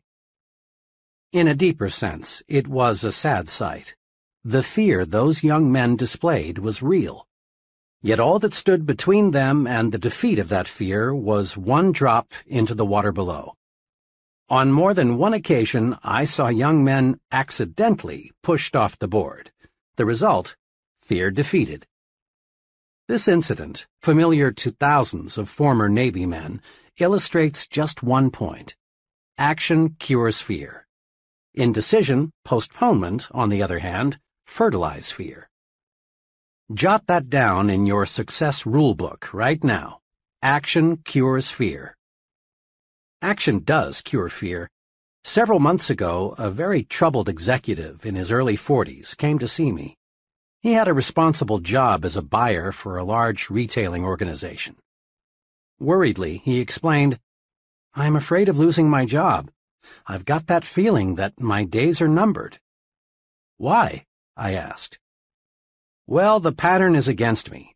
Sales figures in my department are off 7% from a year ago, this is pretty bad, especially since the store's total sales are up 6%.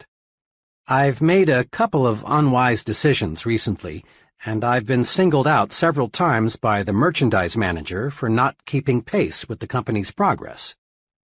I've never felt quite like this before, he continued. I've lost my grip, and it shows. My assistant buyer senses it. The salespeople see it too. Other executives, of course, are aware that I'm slipping. One buyer even suggested at a meeting of all head buyers the other day that part of my line should be put in his department, where he said it could make money for the store. It's like drowning and having a crowd of spectators just standing there waiting for me to sink away. The executive talked on, elaborating further on his predicament. Finally, I cut in and asked, What are you doing about it? What are you trying to do to correct the situation? Well, he answered, there isn't much I can do, I guess, but hope for the best. To this comment, I asked, honestly now, is hope enough? Pausing, but not giving him a chance to answer, I put another question to him. Why not take action to support your hope? Go on, he said. Well, there are two kinds of action that seem to fit your case. First, start this afternoon to move those sales figures upward. We've got to face it. There's a reason your sales are slipping. Find it. Maybe you need a special sale to clear out your slow-moving merchandise, so you'll be in a position to buy some fresh stock. Perhaps you can rearrange your display counters. Maybe your salespeople need more enthusiasm. I can't pinpoint what will turn your sales volume upward, but something will. And it would probably be wise to talk privately with your merchandise manager. He may be on the verge of putting you out, but when you talk it over with him and ask his advice, he'll certainly give you more time to work things out. It's too expensive for the store to replace you as long as top management feels there's a chance you'll find a solution. I went on. Then get your assistant buyers on the ball. Quit acting like a drowning man. Let people around you know that you're still alive. Courage was again in his eyes. Then he asked, You said there are two kinds of action I should take. What's the second? The second type of action, which you might say is an insurance policy, is to let two or three of your closest business friends in the trade know you might consider an offer from another store assuming, of course, it is substantially better than your present job. I don't believe your job will be insecure after you take some affirmative action to get those sales figures on the rise. But just in case, it's good to have an offer or two. Remember, it's ten times easier for a man with a job to get another job than it is for someone unemployed to connect. Two days ago, this once troubled executive called me. After our talk, I buckled down. I made a number of changes, but the most basic one was with my salespeople. I used to hold sales meetings once a week, but now I'm holding one every morning. I've got those people really enthusiastic. I guess once they saw some life in me, they were ready to push harder too. They were just waiting for me to start things moving again. Things sure are working out okay. Last week, my sales were well ahead of a year ago, and much better than the store's average. Oh, by the way, he continued, I want to tell you some other good news. I got two job offers since we talked. Naturally, I'm glad, but I've turned them both down since everything is looking good here again. When we face tough problems, we stay mired in the mud until we take action. Hope is a start, but hope needs action to win victories. Put the action principle to work. Next time you experience big fear or little fear, steady yourself. Then search for an answer to this question. What kind of action can I take to conquer my fear? Isolate your fear. Then take appropriate action. Here are some examples of fear and some possible action cures. Type of fear 1. Embarrassment because of personal appearance. Action Improve it. Go to a barber shop or beauty salon. Shine your shoes. Get your clothes cleaned and pressed. In general, practice better grooming. It doesn't always take new clothes. 2. Fear of losing an important customer. Work doubly hard to give better service. Correct anything that may have caused customers to lose confidence in you. 3. Fear of failing an examination. Convert worry time into study time. 4. Fear of things totally beyond your control. Turn your attention to helping to relieve the fear of others. Pray. 5. Fear of being physically hurt by something you can't control such as a tornado or an airplane out of control. Switch your attention to something totally different. Go out into your yard and pull up weeds. Play with your children. Go to a movie. 6. Fear of what other people may think and say. Make sure that what you plan to do is right, then do it. No one ever does anything worthwhile for which he is not criticized. 7 fear of making an investment or purchasing a home. Analyze all factors, then be decisive. Make a decision and stick with it. Trust your own judgment. 8. Fear of people. Put them in proper perspective. Remember, the other person is just another human being pretty much like yourself. Use this two-step procedure to cure fear and win confidence. 1. Isolate your fear. Pin it down. Determine exactly what you are afraid of. 2. Then take action. There is some kind of action for any kind of fear. And remember, hesitation only enlarges, magnifies the fear. Take action promptly. Be decisive. Much lack of self-confidence can be traced directly to a mismanaged memory. Your brain is very much like a bank. Every day you make thought deposits in your mind bank. These thought deposits grow and become your memory. When you settle down to think, or when you face a problem, in effect, you say to your memory bank, What do I already know about this? Your memory bank automatically answers and supplies you with bits of information relating to this situation that you deposited on previous occasions. Your memory, then, is the basic supplier of raw material for your new thought. The teller in your memory bank is tremendously reliable. He never crosses you up. If you approach him and say, Mr. Teller, let me withdraw some thoughts I deposited in the past, proving I'm inferior to just about everybody else, he'll say, Certainly, sir.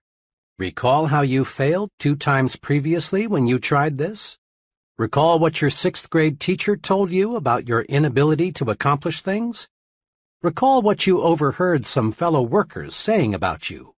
Recall, and on and on Mr. Teller goes, digging out of your brain thought after thought that proves you are inadequate. But suppose you visit your memory teller with this request. Mr. Teller, I face a difficult decision. Can you supply me with any thoughts which will give me reassurance? And again, Mr. Teller says, Certainly, sir. But this time, he delivers thoughts you deposited earlier that say you can succeed. Recall the excellent job you did in a similar situation before? Recall how much confidence Mr. Smith placed in you. Recall what your good friends said about you. Recall... Mr. Teller, perfectly responsive, lets you withdraw the thought deposits you want to withdraw. After all, it is your bank. Here are two specific things to do to build confidence through efficient management of your memory bank. 1. Deposit only positive thoughts in your memory bank. Let's face it squarely. Everyone encounters plenty of unpleasant, embarrassing, and discouraging situations. But unsuccessful and successful people deal with these situations in directly opposite ways. Unsuccessful people take them to heart, so to speak. They dwell on the unpleasant situations, thereby giving them a good start in their memory. They don't take their minds away from them. At night, the unpleasant situation is the last thing they think about. Confident, successful people, on the other hand, don't give it another thought.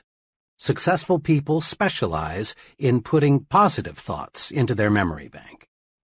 What kind of performance would your car deliver if every morning before you left for work you scooped up a double handful of dirt and put it into your crankcase? That fine engine would soon be a mess, unable to do what you want it to do.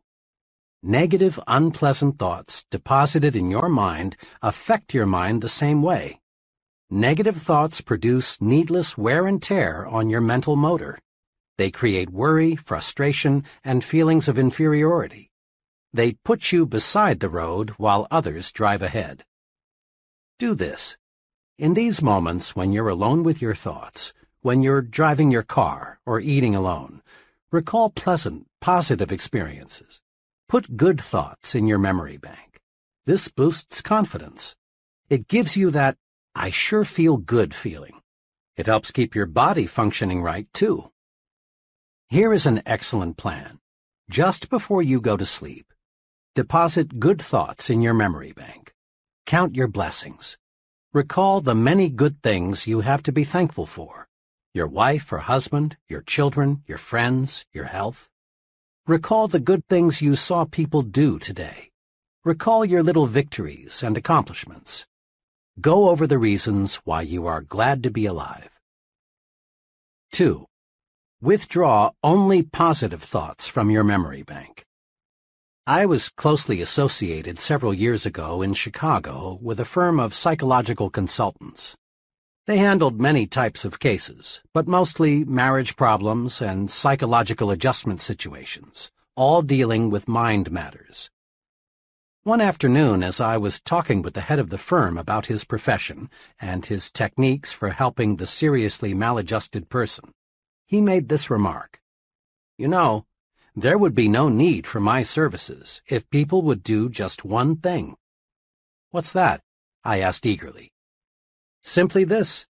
Destroy their negative thoughts before those thoughts become mental monsters. Most individuals I try to help, he continued, are operating their own private museum of mental horror. Many marriage difficulties, for example, involve the honeymoon monster. The honeymoon wasn't as satisfactory as one or both of the marriage partners had hoped, but instead of burying the memory, they reflected on it hundreds of times until it was a giant obstacle to successful marital relationships. They come to me as much as five or ten years later. Usually, of course, my clients don't see where their trouble lies. It's my job to uncover and explain the source of their difficulty to them and help them to see what a triviality it really is. A person can make a mental monster out of almost any unpleasant happening, my psychologist friend went on. A job failure, a jilted romance, a bad investment, disappointment in the behavior of a teenage child, these are common monsters I have to help troubled people destroy. It is clear that any negative thought, if fertilized with repeated recall, can develop into a real mind monster, breaking down confidence and paving the way to serious psychological difficulties. In an article in Cosmopolitan magazine, The Drive Toward Self-Destruction, Alice Mulcahy pointed out that upward of 30,000 Americans commit suicide each year and another 100,000 attempt to take their own lives. She went on to say, There is shocking evidence that millions of other people are killing themselves by slower, less obvious methods. Still others are committing spiritual rather than physical suicide, constantly seeking out ways to humiliate, punish, and generally diminish themselves. The psychologist friend mentioned before told me how he helped one of his patients to stop committing mental and spiritual suicide. This patient, he explained, was in her late 30s and had two children. In lay terminology, she suffered from severe depression. She looked back on every incident of her life as being an unhappy experience. Her school days, her marriage, the bearing of her children, the places she had lived all were thought of negatively. She volunteered that she couldn't remember ever having been truly happy. And since what one remembers from the past colors what one sees in the present, she saw nothing but pessimism and darkness. When I asked her what she saw in a picture which I showed her, she said, It looks like there will be a terrible thunderstorm tonight. That was the gloomiest interpretation of the picture I've yet heard. The picture was a large oil painting of the sun low in the sky and a jagged rocky coastline. The painting was very cleverly done and could be construed to be either a sunrise or a sunset. The psychologist commented to me that what a person sees in the picture is a clue to his personality. Most people say it is a sunrise, but the depressed, mentally disturbed person nearly always says it's a sunset. As a psychologist, I can't change what already is in a person's memory, but I can, with the patient's cooperation, help the individual to see his past in a different light. That's the general treatment I used on this woman. I worked with her to help her see joy and pleasure in her past instead of total disappointment. After six months, she began to show improvement. At that point, I gave her a special assignment. Each day, I asked her to think of and write down three specific reasons she has to be happy. Then, at her next appointment with me on Thursdays, I'd go over her list with her. I continued this sort of treatment for three months. Her improvement was very satisfactory. Today, that woman is very well adjusted to her situation. She's positive and certainly as happy as most people. When this woman quit drawing negatives from her memory bank, she was headed toward recovery. Whether the psychological problem is big or little, the cure comes when one learns to quit drawing negatives from one's memory bank and withdraws positives instead. Don't build mental monsters. Refuse to withdraw the unpleasant thoughts from your memory bank. When you remember situations of any kind, concentrate on the good part of the experience. Forget the bad. Bury it. If you find yourself thinking about the negative side, turn your mind off completely. And here is something very significant and very encouraging. Your mind wants you to forget the unpleasant. If you will just cooperate, unpleasant memories will gradually shrivel and the teller in your memory bank will cancel them out. Dr. Melvin S. Hattwick, noted advertising psychologist, in commenting on our ability to remember, says, When the feeling aroused is pleasant, the advertisement has a better chance to be remembered. When the feeling aroused is unpleasant, the reader or listener tends to forget the advertisement message. The unpleasant runs counter to what we want. We don't want to remember it. In brief, it really is easy to forget the unpleasant if we simply refuse to recall it. Withdraw only positive thoughts from your memory bank. Let the others fade away, and your confidence, that feeling of being on top of the world, will zoom upward. You take a big step forward toward conquering fear when you refuse to remember negative, self-deprecating thoughts. Why do people fear other people? Why do many folks feel self-conscious around others? What's behind shyness? What can we do about it? Fear of other people is a big fear, but there is a way to conquer it. You can conquer fear of people if you will learn to put them into proper perspective. A business friend, who was doing exceptionally well operating his own wood novelty plant, explained to me how he got the proper perspective of people. His example is interesting.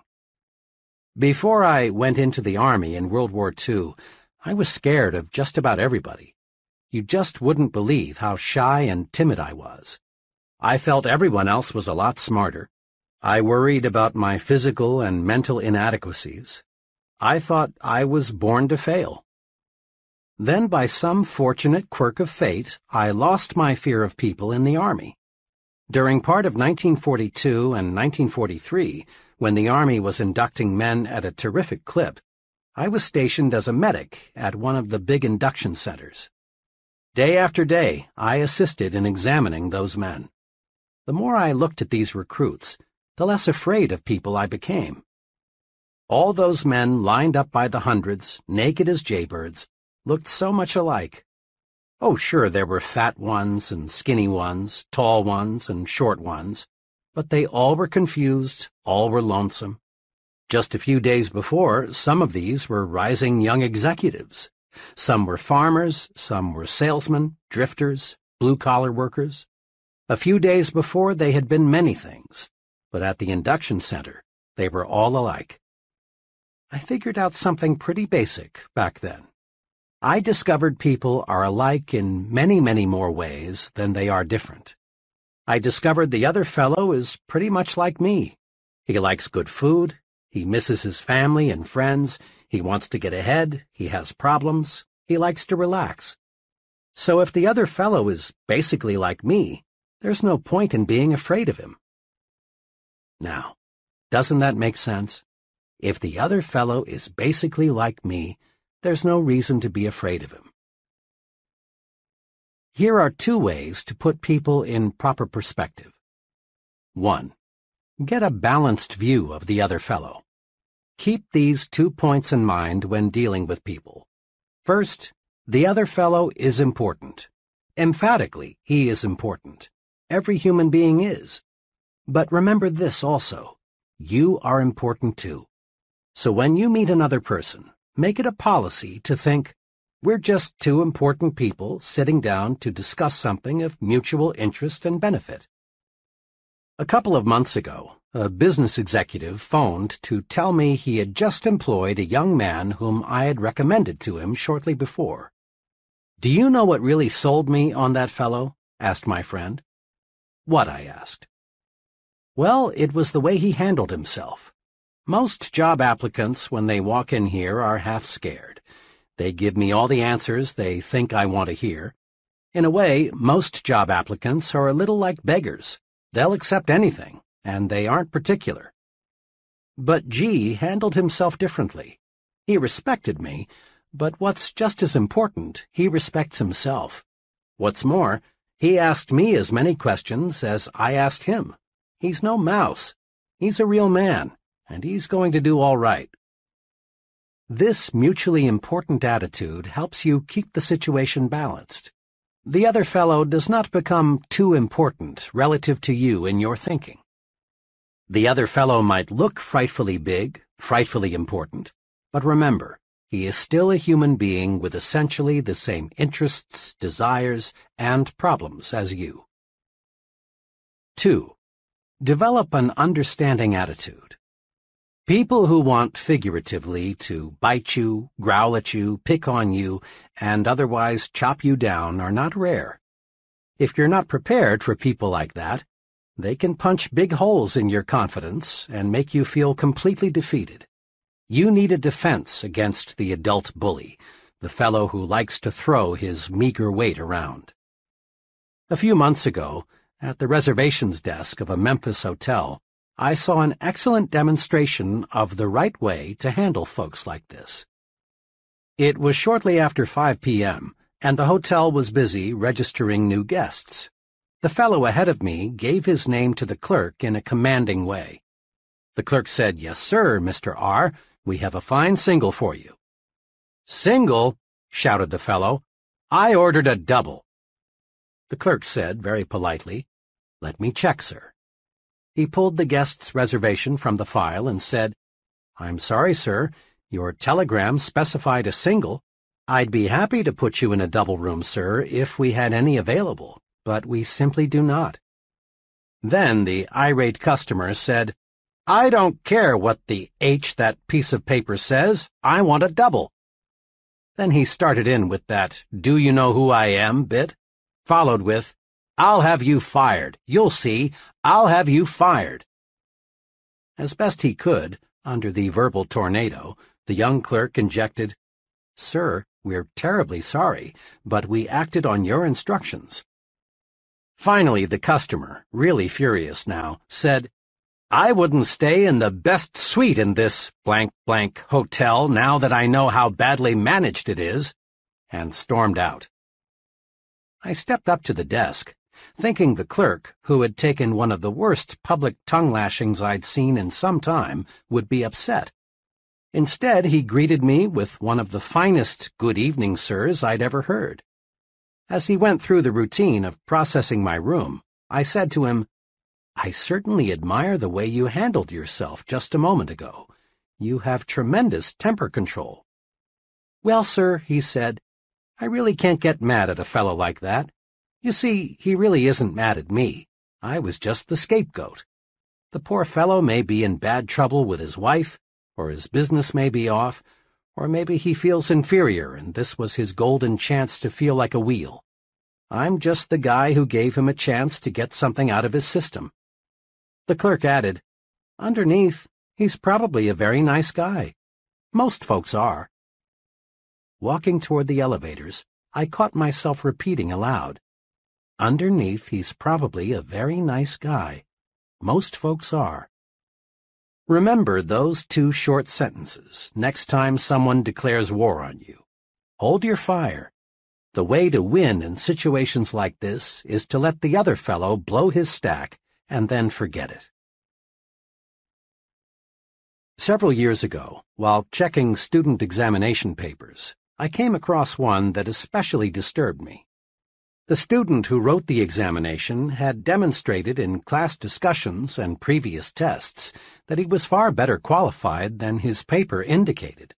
He was, in fact, the fellow who I thought would finish at the top of the class. Instead, his paper put him at the bottom. As was my custom in such cases, I had my secretary call the student and ask him to come by my office on an urgent matter. Paul W. appeared shortly.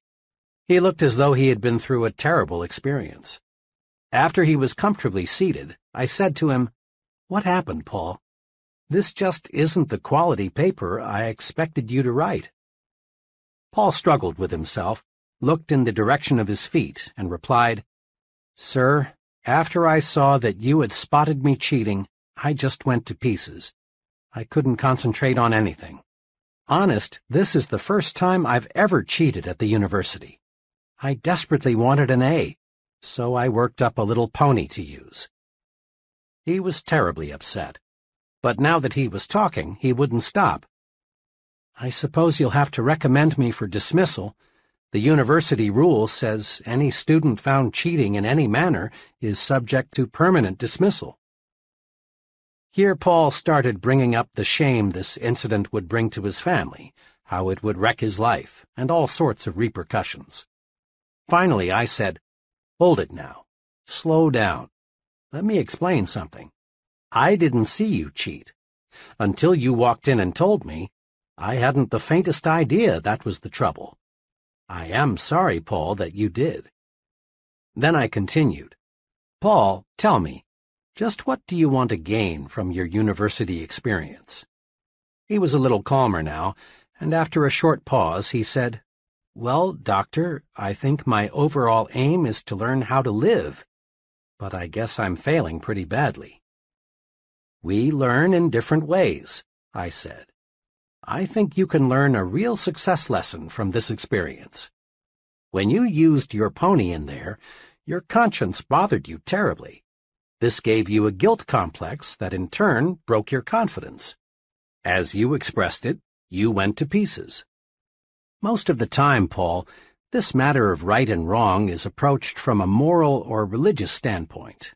Now understand, I'm not here to preach to you, give you a sermon about right and wrong. But let's look at the practical side. When you do anything that goes contrary to your conscience, you feel guilty. And this guilty feeling jams your thought processes.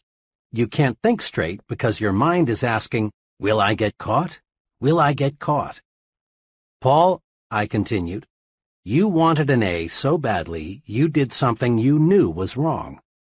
There are many times in life when you'll want to make an A so badly you'll be tempted to do something that is contrary to your conscience. For example, someday you may want to make a sale so badly you'll think of deliberately misleading the customer to buy. And you may succeed. But here's what will happen. Your guilty feeling will grab hold of you, and the next time you see your customer, you'll be self-conscious, ill at ease. You'll be wondering, has he discovered that I put something over? Your presentation will be ineffective because you can't concentrate. Chances are you'll never make the second, third, fourth, and the many repeat sales. In the long run, making that sale using tactics that hurt your conscience will cost you a lot of income.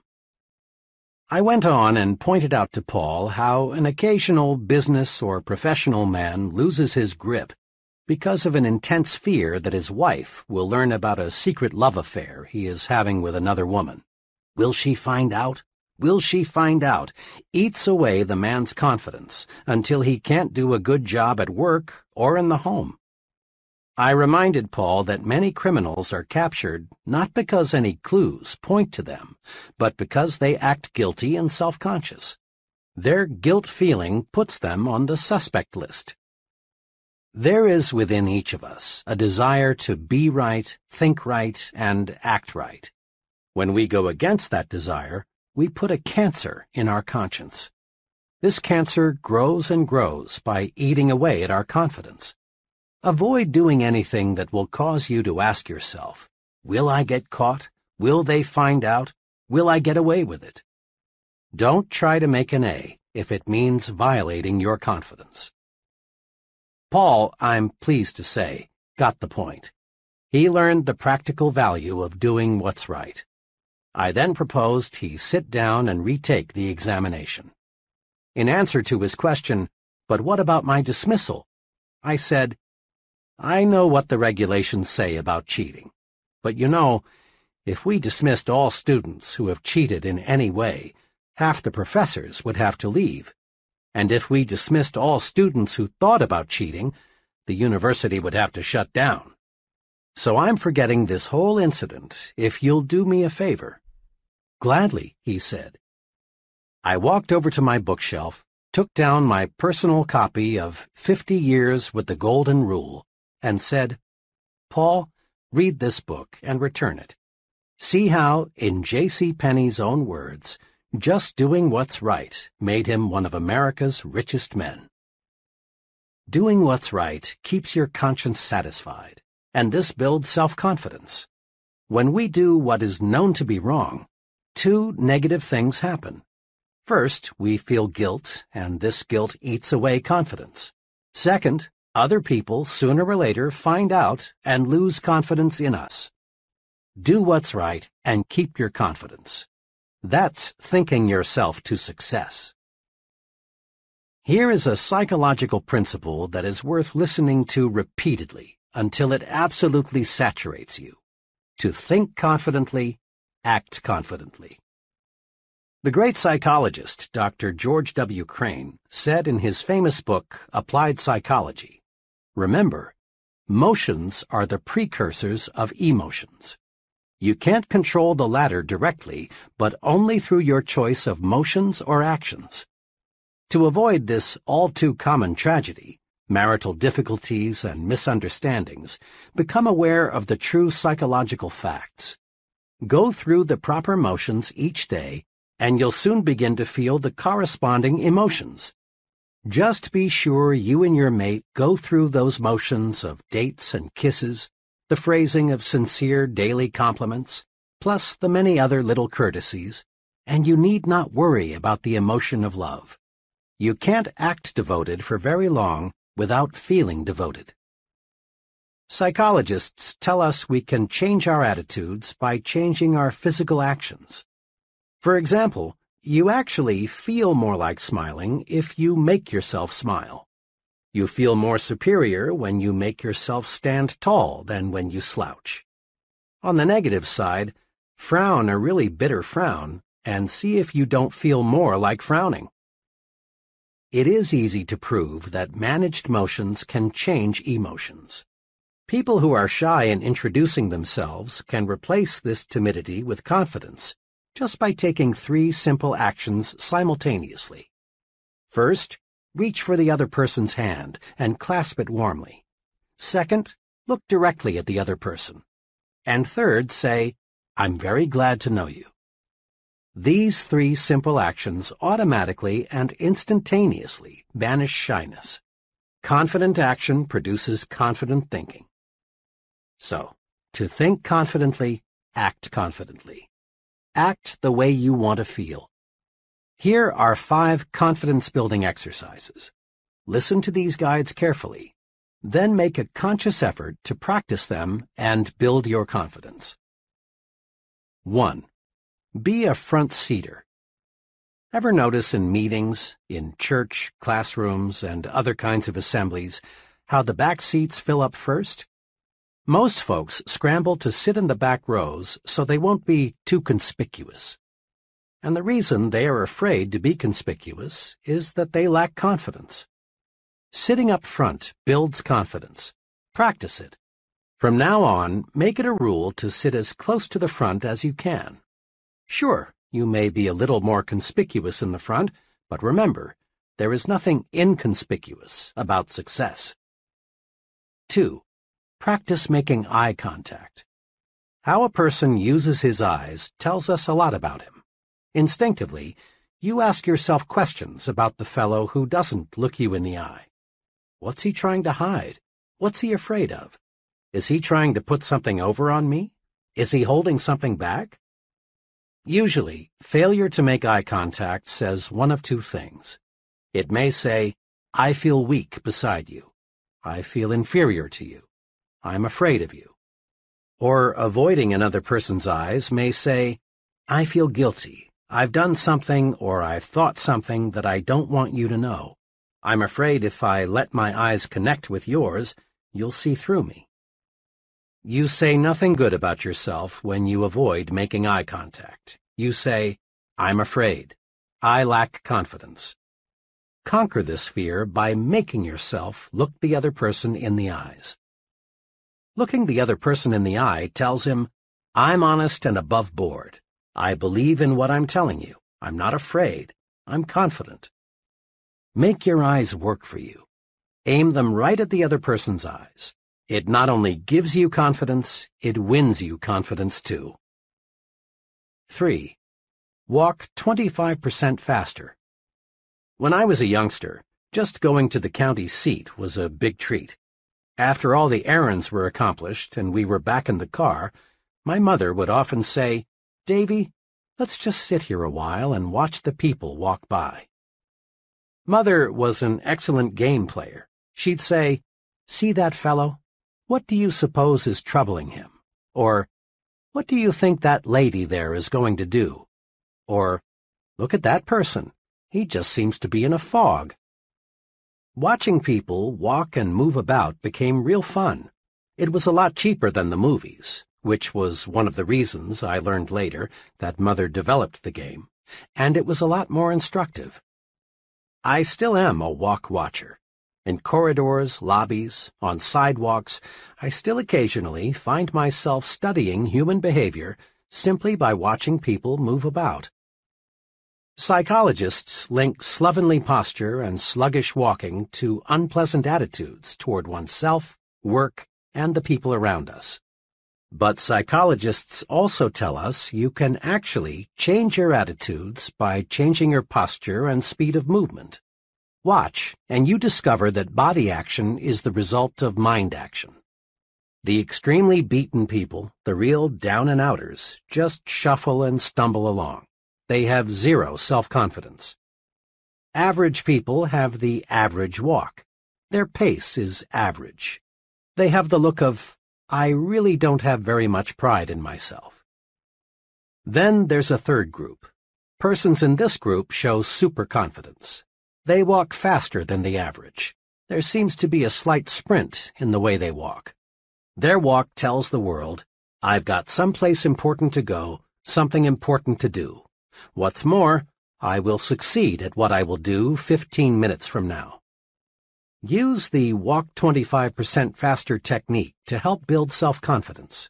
Throw your shoulders back, lift up your head, move ahead just a little faster, and feel self-confidence grow. Just try and see. 4. Practice speaking up. In working with many kinds of groups of all sizes, I've watched many persons with keen perception and much native ability freeze and fail to participate in discussions. It isn't that these folks don't want to get in and wade with the rest. Rather, it's a simple lack of confidence. The conference clam thinks to himself, my opinion is probably worthless. If I say something, I'll probably look foolish. I'll just say nothing. Besides, the others in the group probably know more than I, I don't want the others to know how ignorant I am. Each time the conference clam fails to speak, he feels even more inadequate, more inferior. Often he makes a faint promise to himself that deep down he knows he won't keep, to speak next time. This is very important. Each time our clam fails to speak, he takes one more dose of confidence poison. He becomes less and less confident of himself. But on the positive side, the more you speak up, the more you add to your confidence, and the easier it is to speak up the next time. Speak up. It's a confidence-building vitamin. Put this confidence builder to use. Make it a rule to speak up at every open meeting you attend. Speak up. Say something voluntarily at every business conference, committee meeting, community forum you attend. Make no exception Comment, make a suggestion, ask a question, and don't be the last to speak. Try to be the icebreaker, the first one in with a comment. And never worry about looking foolish. You won't. For each person who doesn't agree with you, odds are another person will. Quit asking yourself, I wonder if I dare speak. Instead, concentrate on getting the discussion leader's attention so you can speak. For special training and experience in speaking, consider joining your local Toastmasters Club. Thousands of conscientious people have developed confidence through a planned program to feel at ease talking with people and to people. 5. Smile big. Most folks have heard at one time or another that a smile will give them a real boost. They've been told that a smile is excellent medicine for confidence deficiency. But lots of people still don't really believe this because they've never tried smiling when they feel fear. Make this little test. Try to feel defeated and smile big at the same time. You can't. A big smile gives you confidence. A big smile beats fear, rolls away worry, defeats despondency.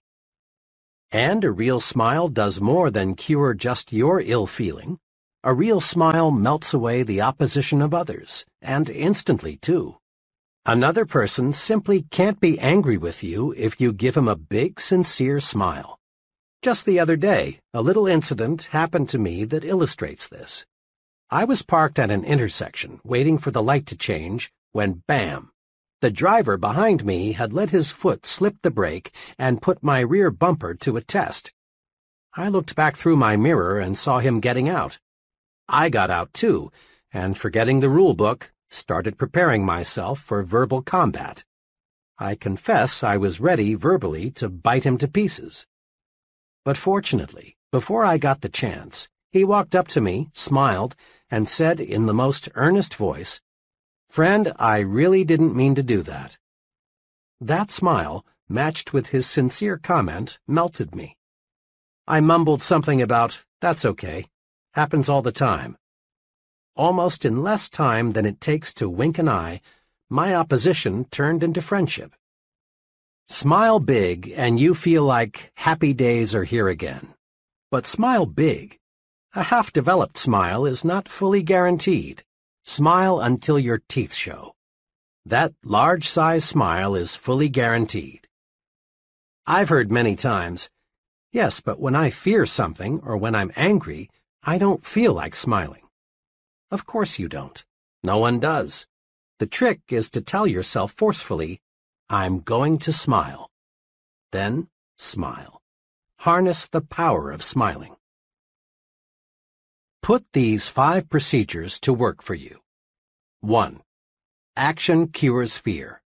Isolate your fear and then take constructive action. Inaction, doing nothing about a situation, strengthens fear and destroys confidence. 2. Make a supreme effort to put only positive thoughts in your memory bank. Don't let negative, self-deprecatory thoughts grow into mental monsters.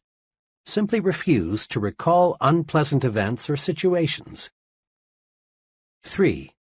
Put people in proper perspective.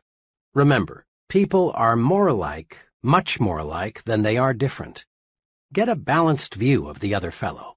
He is just another human being. And develop an understanding attitude. Many people will bark, but it's a rare one who bites. 4. Practice doing what your conscience tells you is right. This prevents a poisonous guilt complex from developing. Doing what's right is a very practical rule for success. 5. Make everything about you say, I'm confident, really confident. Practice these little techniques in your day-to-day activities. Be a front-seater, make eye contact, walk 25% faster, Speak up. Smile big. Chapter 4 How to Think Big Recently, I chatted with a recruitment specialist for one of the nation's largest industrial organizations.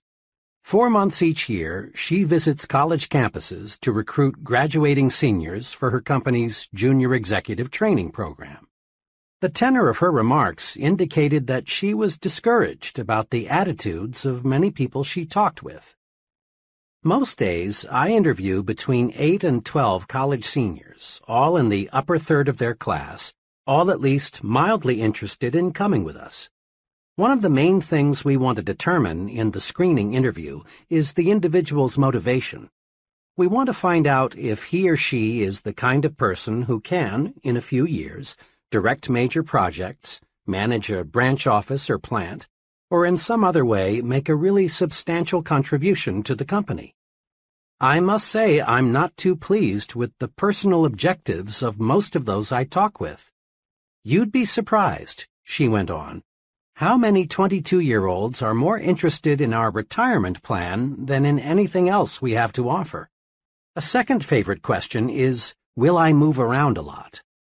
Most of them seem to define the word success as synonymous with security. Can we risk turning our company over to people like that? The thing I can't understand is why should young people these days be so ultra-conservative, so narrow in their view of the future? Every day there are more signs of expanding opportunity. This country is making record progress in scientific and industrial development. Our population is gaining rapidly. If there ever was a time to be bullish about America, it's now. The tendency for so many people to think small means there is less competition than you think for a very rewarding career. Where success is concerned, People are not measured in inches or pounds or college degrees or family background. They are measured by the size of their thinking. How big we think determines the size of our accomplishments. Now, let's see how we can enlarge our thinking. Ever ask yourself, what is my greatest weakness? Probably the greatest human weakness is self-deprecation, that is, selling oneself short. Self-deprecation shows through in countless ways. John sees a job advertisement in the paper. It's exactly what he would like. But he does nothing about it because he thinks, I'm not good enough for that job, so why bother? Or Jim wants a date with Joan, but he doesn't call her because he thinks he wouldn't rate with her.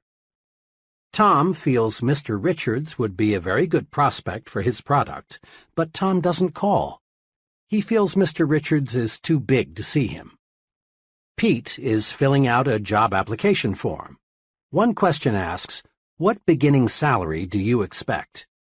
Pete puts down a modest figure because he feels he really isn't worth the bigger sum he would like to earn. Philosophers for thousands of years have issued good advice. Know thyself. But most people, it seems, interpret this suggestion to mean know only thy negative self. Most self-evaluation consists of making long mental lists of one's faults, shortcomings, inadequacies. It's well to know our inabilities, for this shows us areas in which we can improve. But if we know only our negative characteristics, we're in a mess. Our value is small. Here is an exercise to help you measure your true size. I've used it in training programs for executives and sales personnel. It works. 1. Determine your five chief assets. Invite some objective friend to help, possibly your wife, your superior, a professor, some intelligent person who will give you an honest opinion. Examples of assets frequently listed are education, experience, technical skills, appearance, well-adjusted home life, attitudes, personality, initiative. 2. Next, under each asset, write the names of three persons you know who have achieved large success but who do not have this asset to as great a degree as you. When you've completed this exercise, you will find you outrank many successful people on at least one asset. There is only one conclusion you can honestly reach. You're bigger than you think. So fit your thinking to your true size. Think as big as you really are. Never, never, never sell yourself short. The person who says adamantine when in plain talk he means immovable or says coquette when we would understand him better if he said flirt, may have a big vocabulary. But does he have a big thinker's vocabulary? Probably not. People who use difficult, high-sounding words and phrases that most folks have to strain themselves to understand are inclined to be overbearing and stuffed shirts. And stuffed shirts are usually small thinkers. The important measure of a person's vocabulary is not the size or the number of words he uses. Rather, the thing that counts, the only thing that counts about one's vocabulary, is the effect his words and phrases have on his own and others' thinking. Here is something very basic. We do not think in words and phrases. We think only in pictures and or images. Words are the raw materials of thought. When spoken or read, that amazing instrument, the mind, automatically converts words and phrases into mind pictures. Each word, each phrase, creates a slightly different mind picture. If someone tells you, Jim bought a new split level, you see one picture. But if you're told, Jim bought a new ranch house, you see another picture. The mind pictures we see are modified by the kinds of words we use to name things and describe things. Look at it this way. When you speak or write, you are, in a sense, a projector showing movies in the minds of others and the pictures you create determine how you and others react. Suppose you tell a group of people, I'm sorry to report we've failed. What do these people see?